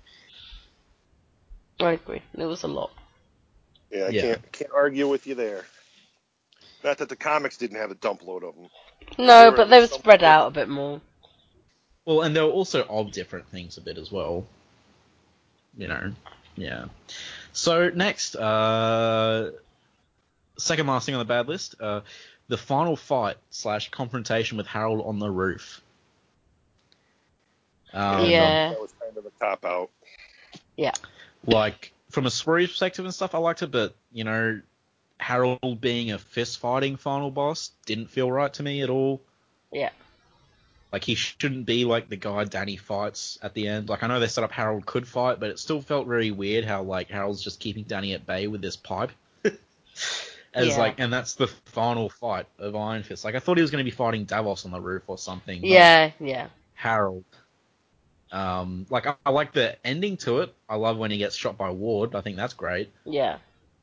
because we all know Danny can't kill Harold, but like, like Ward killing Harold, that makes perfect sense. Yeah, that solves yeah. everyone's problems. And he Um, deserved it. Yeah, and uh, it did have cool moments like Danny blocking the bullet with his fist, hmm Yep. but just Which- the fact that they had this mano a mano fight, eh. Which he's done in the comic, Yeah, Yep. but even if it was a dream sequence. Mhm. If you don't know Yeah. what I'm talking about, I think it's uh, was it Thunderbolts? yeah, Okay. Washing them. yeah, it's Yeah, I keep Um, hearing that mentioned, but I've never read it. It's it's it's kind of it's nice on his relationship with Luke. Stuff. It's pretty good. Even even with the dead rat on his face. Yes. Yeah. Wow. So, yeah. Okay, so we can all agree that that was a bit cheesy and hammy, him fist fighting Harold. Yeah. Didn't make any sense. Isn't it funny how Uh, everyone comes away liking Ward? Yeah. Yeah. it is. I love it. weird. It's been one of my favorite things to watch as people have like watched it and gone like. They start off by going, oh, Ward and Joy are a bit shit, and then they, by the end they're like, I love Ward. There's a really nice scene with uh, Ward and Danny cremating Harold as well. Yeah. Um, and then there was Joy's Uh, absence, which I we got actually into hope earlier. Ward is a part of season two. He will be. Yeah, I think so. Um, and final thing on the bad list, uh, negative buzz. I don't know about Yeah. you guys, but uh, unfortunately, the negative buzz did hamper my enjoyment of the show. I, if anything, I probably enjoyed the show more because I went in with quite low expectations. Um, Well, I guess it's because I thought, why do people hate this? And it just annoyed me. Instead of just sitting and watching the show, I kept drifting back to like the reviews and stuff, and it just soured a lot of it for me. Like, not soured it, so like I still loved it, but I know. it had. It's had a negative impact on my enjoyment. Um, I get that. And let's face it, it sucks to be waiting for this for so long and just have so much negative buzz around it. Um, and people, I, I think it wasn't just the negative buzz. I don't mind people not liking it. I think it was the sheer joy some people got from the negative buzz. yeah, yeah, Um, the, people relish tearing it apart. Yeah, I mean, if look, if you don't like it, fine, put the bad review up, and just let people who want to watch it get on with watching it. yeah, I will say Um, that I went, I yeah. went in expecting the worst because Yeah. of the review, Yeah, so that that may have skewed my actual liking it more because I was expecting garbage and I didn't think it was garbage. Um, Yeah. But I also was reading a lot of people making comments that people were actually putting out bad reviews because so many reviewers just praised Marvel on everything that they've done that they were being accused of being paid shills for the company. So they needed to throw some bad out there. So even though they didn't have that much of an issue of it, since the whitewashing thing had already been brought up, yep, felt like this would have been this is a good one to jump on Yeah. throw out a negative review and people can't say oh you're just throwing out a negative review to be negative you're a paid shill and also the first episodes were like weaker. Like, there's definitely were things you could raise as being problematic in it. The fights weren't like super long and the best thing you've ever seen on TV. Um, so that you're, I mean, if people went in there with that agenda, then you know that there was there was enough in there to sort of base the the bad on. Um, Yeah. But it was just, yeah, it was just everyone like mocking it and just being so delighted that Marvel suddenly did a bad thing, whatever. And but I do think that the lower expectations just meant I enjoyed it more. yeah. Um, so that's my list. If no one has anything to add, I cannot I think of wanna- anything. i want to know what both of you would have liked to have seen done better do you want to do that after we read the emails or right now? Oh my god, we have emails as well. Yes, Oh, we that's do. right. it's a four hour long show Yeah, pretty it's gonna much. be amazing. It's gonna be amazing. That's what it is. I'm so hungry. all right read the emails then read the emails okay, so right. Um, I'll edit this out. But do you guys want to take a break or something? Or Not no. Let's just do it. I'm so hungry. okay, it's all right. I mean, yeah, I, I I don't think it'll be too long. I, I think people want a long episode, so do it Um, all right, okay, going back. All right, so first, uh, well, I got feedback over like a chat thingy from a friend of mine. He just he made a similar good, bad, neutral list. Um, obviously, we won't go into it as in depth as we just did, but uh, his good list: Iron Fist being for healing as well as punching, Zhou Cheng, Harold Meachum, Madame Gao, Colleen Wing, uh, Lei Kung the Thunderer, K'un-Lun, other immortal weapons. I'm assuming he means Brother Nine Spiders, and Orson Randall. His neutral was the Meachum siblings. He feels Ward was better written of the two, but he felt his arc had some plot holes. He didn't really go into what plot holes, but yeah. Um, Danny and Colleen being together, you cover that. no Iron Fist costume. And he put Davos in neutral as well. I'm not sure why. I thought Davos was great. And too much name dropping in the first few episodes. Oh, so people did pick it up. Yeah. And uh, his negative uh, isn't isn't that big actually. I think it's only like three things. Um, his negative is Claire, the hands, and the truth serum. So Mhm. yeah, I don't think anyone liked Truth Serum. So I'll go on to proper emails now. So let's go.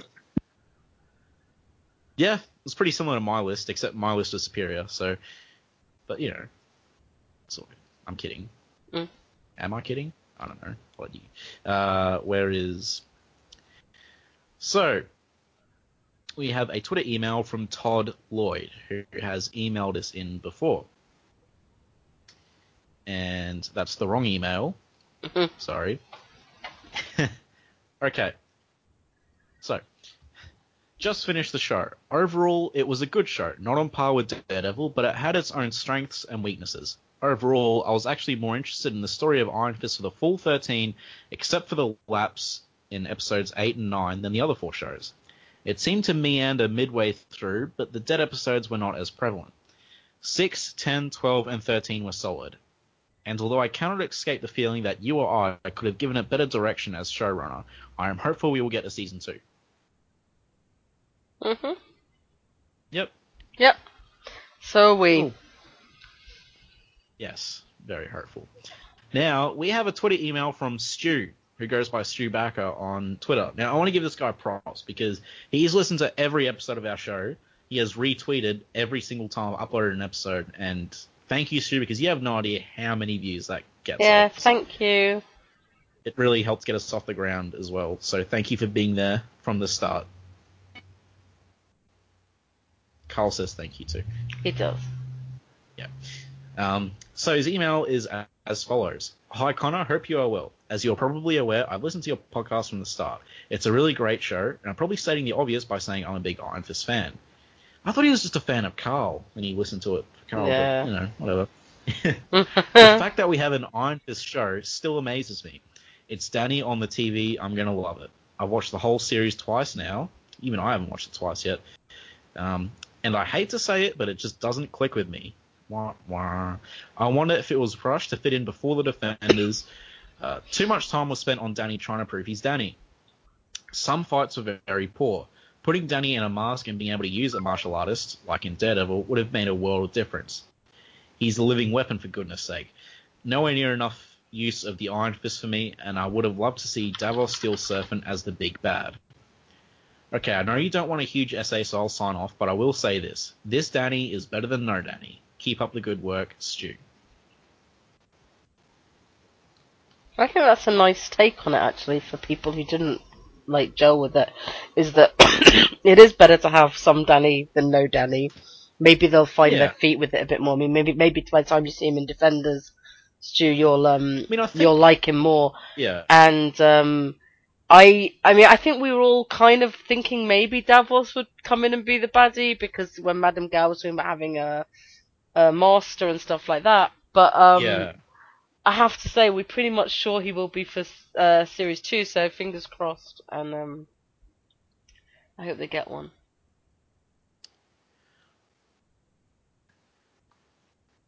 Um, so uh, Carl has had to leave us again. Yeah. Goodbye, Carl. But his presence is always welcome. Yeah. And it's good that he was able to join us even for a little bit. So, but um, yeah, and I think that's a pretty. I think even a lot of negative reviews. I think we can all agree that even if you didn't like a lot of it, it does have potential. And I think I think if they do a season two, they could really knock it out of the park for everyone. I mean, it already knocked it out of the park for me, but you know what I mean.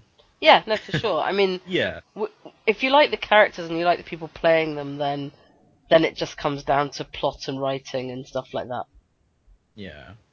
I mean, I, I don't agree about the fight scenes being bad, but you know, I do realize that they should be better considering he's Iron Fist, a living weapon. And yeah, we completely agree about Danny in a mask. Um, we went on about that for 20 minutes or something. So Mhm. yeah, thank you very much for the email, Stu, Yeah. and hope to hear from you again. Now I'll go into now Gmail. I believe I got two emails here, maybe three. I don't know. Hmm. So let's see. Let's start off with John. John, hey guys. First, love the podcast. Thank you. Iron Fist is my favorite character, and I'm really happy that there is a podcast out there dedicated to him. Thought I would write in and give my thoughts on the Netflix show. I've just finished episode 6, and I think it, it is an appropriate time to weigh in because these episodes These are the episodes that the critics reviewed. Full disclosure, I am biased. I feel like I've been waiting my whole life for an Iron Fist show. Overall, I like the show. Magnitude's better than what the critics suggest. However, it does have its problems. Like all the Netflix shows, it has pacing problems. I think Finn Jones is a fine Danny Rand, but so far a bit subpar as Iron Fist. At times, the fights are edited awkwardly in what seems to be an attempt to cover Finn's lack of athletic ability. The pacing and Finn's mediocre performance in the fight choreography are my biggest complaints. Well, that and Ward took a bit to grow on me, but now I'm on board. Seems to be a very common opinion. Yeah, yeah. As far as what I liked, the characterization is an interesting spin on the origin story. It obviously draws from later writers, with Danny being a bit more disaffected and unsure of his role instead of just being vengeance as the prime motivator. But I feel like I am watching Iron Fist and not just a random kung fu show, and the d- show deserves credit for that. I agree, it could have been very easy to fall into that trap. Um, yeah, I criticize Finn's performance a bit above, but I don't want to sound like I don't want it to sound like I think he is doing a poor job. The fights are solid, but I think they are missing some of the oomph. I do appreciate differentiating Danny's style from that of Daredevil.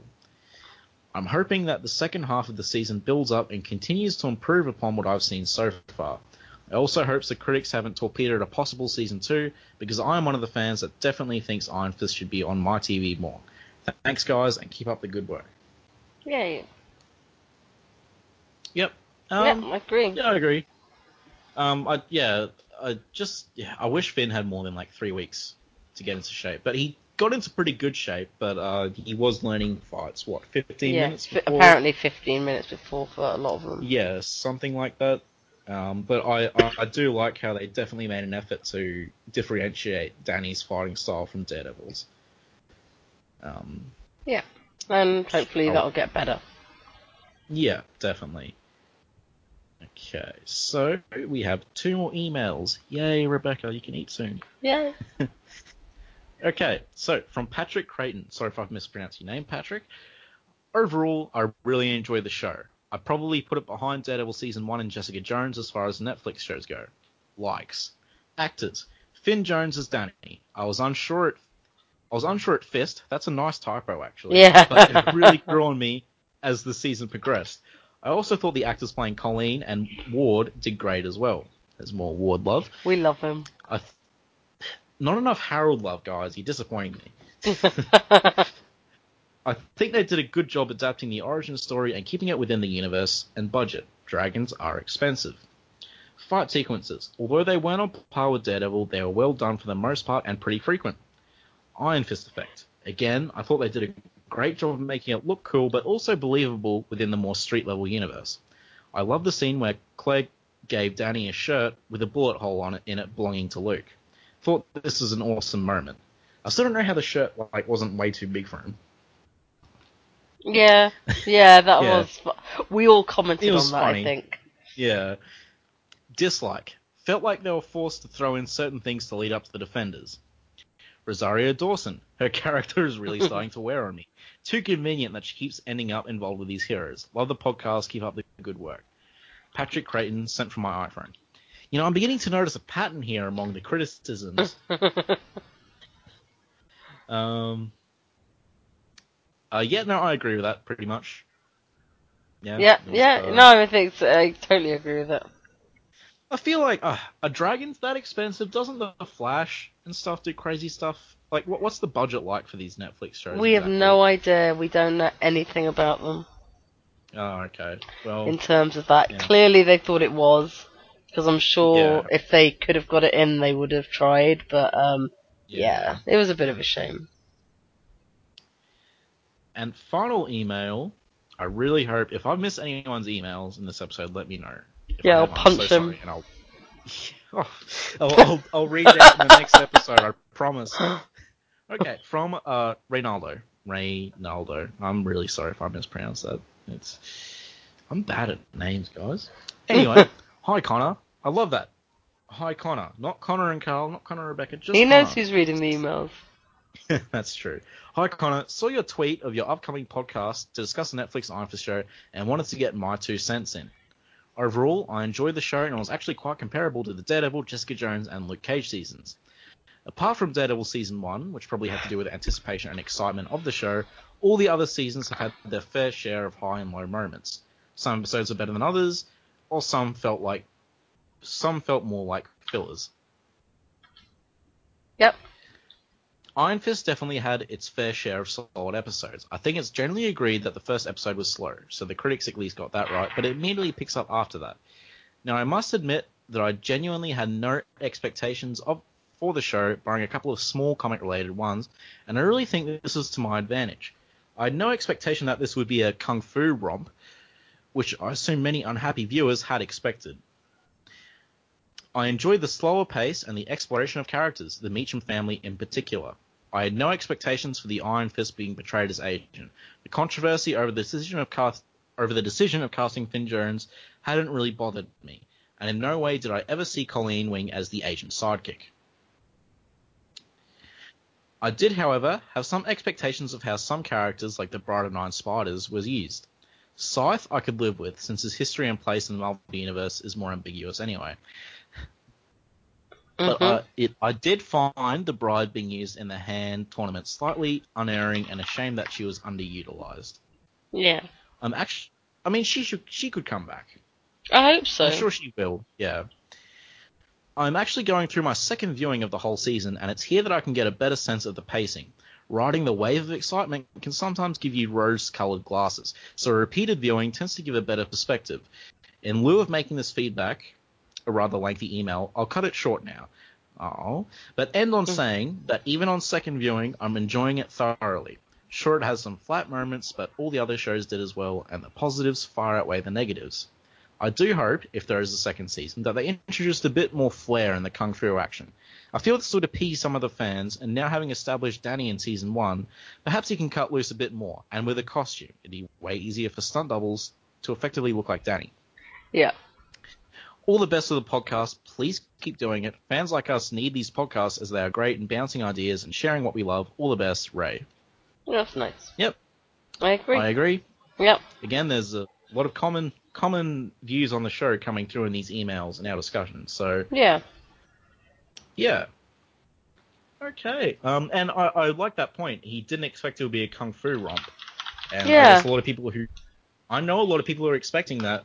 Well, I don't know. A lot of people on the internet were expecting that. And we're I think like, I think a lot of people were because that's what if they asked their friends about it and said, "What's Iron Fist about?" They would get, "Oh, he's the martial artist." Yeah, I wonder what this Iron Fist show is like. Yeah. Is it a kung fu show? Oh no, it's actually a character drama with lots Yeah. of mystery and elements. Yeah. um, yeah. So no, it was really, really good to hear from everyone. Uh, we pretty much share your opinions. I guess Yep. so. We're pretty much at the end now. How would you like? How does this stack up to the other Netflix shows for you, Rebecca? Well, my favourites are Daredevil season one and Jessica Jones. Um, enjoyability. Uh, I don't know. Then then I'm kind of like, I kind of have Iron Fist and Daredevil season two. I don't know. I mean, Daredevil's great, so I don't know. But like Iron Hmm. Fist, I really enjoyed, so I'd probably have them fairly equal. And Luke Cage was my least favourite because of how much it dropped off after episode seven. And Um, changed. but I loved it before, like up to episode seven. I mean, up to and including episode seven, it would have been right up there. But I just I couldn't get in, and Yeah. and and some of the changes they made to Luke Cage's background, I got more upset about than some of the ones I made for Danny. Maybe some of that was Yeah. the expectations as well. But I I genuinely really enjoyed the watch. So Yep. Would you give it a rating out of? Do you want to do five stars or ten or ten? I don't you want to do five or ten? I'd probably do three and a half Yeah. out of five, seven out of ten. It would be pretty similar. I mean, like, the problem is that I'm not ranking it against the other Marvel Netflix shows. I'm ranking it against TV shows that As I show. think. Yeah. Yeah, I'm ranking it against TV shows like that I think are the best things on TV, like um, Yeah. uh, The Leftovers and Fargo and The Americans, and and I, I also think you know I also think Iron Fist. I, th- I guess we should raise this point is that Legion was absolutely spectacular um, as a comic book show, and I think Iron Fist suffers a little bit from being the comic book show that came out directly after Legion. Yeah. Um, because um, you know one's very different and shows what you can do with comic shows. So I mean, like, look, I love, I love it, and I love all the Marvel ones, but none of them would get more than an eight out of ten for me. So seven's pretty good. Yeah. How about Um, you? Yeah. I, uh, so in terms of shows, the Marvel shows, uh, Daredevil season one's the best for me. Yeah. I'm a huge Daredevil fan. Um, after that, I'll probably put Daredevil season two and Iron Fist tied. I think Daredevil season two has better moments, but I feel like Iron Fist is overall a stronger and more consistent show. Um, I mean, it's all about those subplots, you know, that never really converge later on. Uh, probably after that, Luke Cage and Jessica Jones. I'm tempted to give Jessica Jones a rewatch though. Yeah. I'm just not sure. I, I don't I know. don't- Like it's it's at the bottom for me, but I don't think it was. I I think like parts of it were better than Luke Cage. I just I really got let down by the last uh, four episodes. Right. I yeah. I don't remember like feeling that it was. I remember there being a few un- unusual things and things that annoyed me there, but whatever. Oh, yeah, I just in the last five episodes or so, I just thought the characters all became really stupid. Just did a lot of stupid things, and I was just like, yeah. But I, I might give it another rewatch. I'm not sure. Maybe if I just want to like a something to binge. Yeah. Um, in terms of stars and stuff, though, I don't know. I'm not good with that stuff either. No. Only I don't know why I brought it up. Maybe it's because that other. you just wanted me to but- do it. yeah. So, but I don't know. I'd probably do a seven or an eight. Uh, Yeah. Probably like, God, it would be like a nine or a ten on the enjoyment scale, but on like the actual like, Yeah. show being good scale, probably like a seven or an eight. Uh, yeah, I've, I haven't seen Legion, it's really, really so good. I highly yeah, recommend it that. to everyone. Um, but I, I mean, if you're if you're on the fence about Iron Fist because of the critics or stuff, just just watch it. And Yeah. I'm sure I'm sure if you're this far in the episode, you've already watched it. Yeah, I hope Probably- so. You don't really need a recommendation. Um, but I am super excited for a season two. I'm hoping we'll get one. I think it'll be awesome if we get one. yeah. Really Dying excited. to know when we'll find out as well. So um, next week we will be covering the second issue of the new Iron Fist series, and The, The final last issue, of issue. the other one. is that confirmed that it's the last issue? Yeah. Sanford Greene Okay. said something on Twitter the other day. All right. Well, that was a long episode, but I hope you guys enjoyed it. I hope it recorded. And oh my god, if you if you wanted to give me like a stroke, just keep it up. Um, but yeah, thank you very much for Yeah. coming on again, Rebecca and Carl, for uh, the Coming amount of really time you good, come yeah. on, Carl. And well, anything to add? No, I think that's everything. Like, yeah, thanks everyone for listening. It is a long one, but we didn't want to do like lots of different episodes on it. We just wanted to like get it done and dusted. Too much other stuff coming out. Yeah. Yep. And we want to get onto some old school stuff again as well. Yeah. So, yeah, well, until next time, may your fists become unto like a thing of iron. Indeed. Peace. Iron Fist and all other characters in these comics are properties of Marvel and Disney. Any music or images we use belong to their respective copyright holders. We do this for fun, so please don't sue us.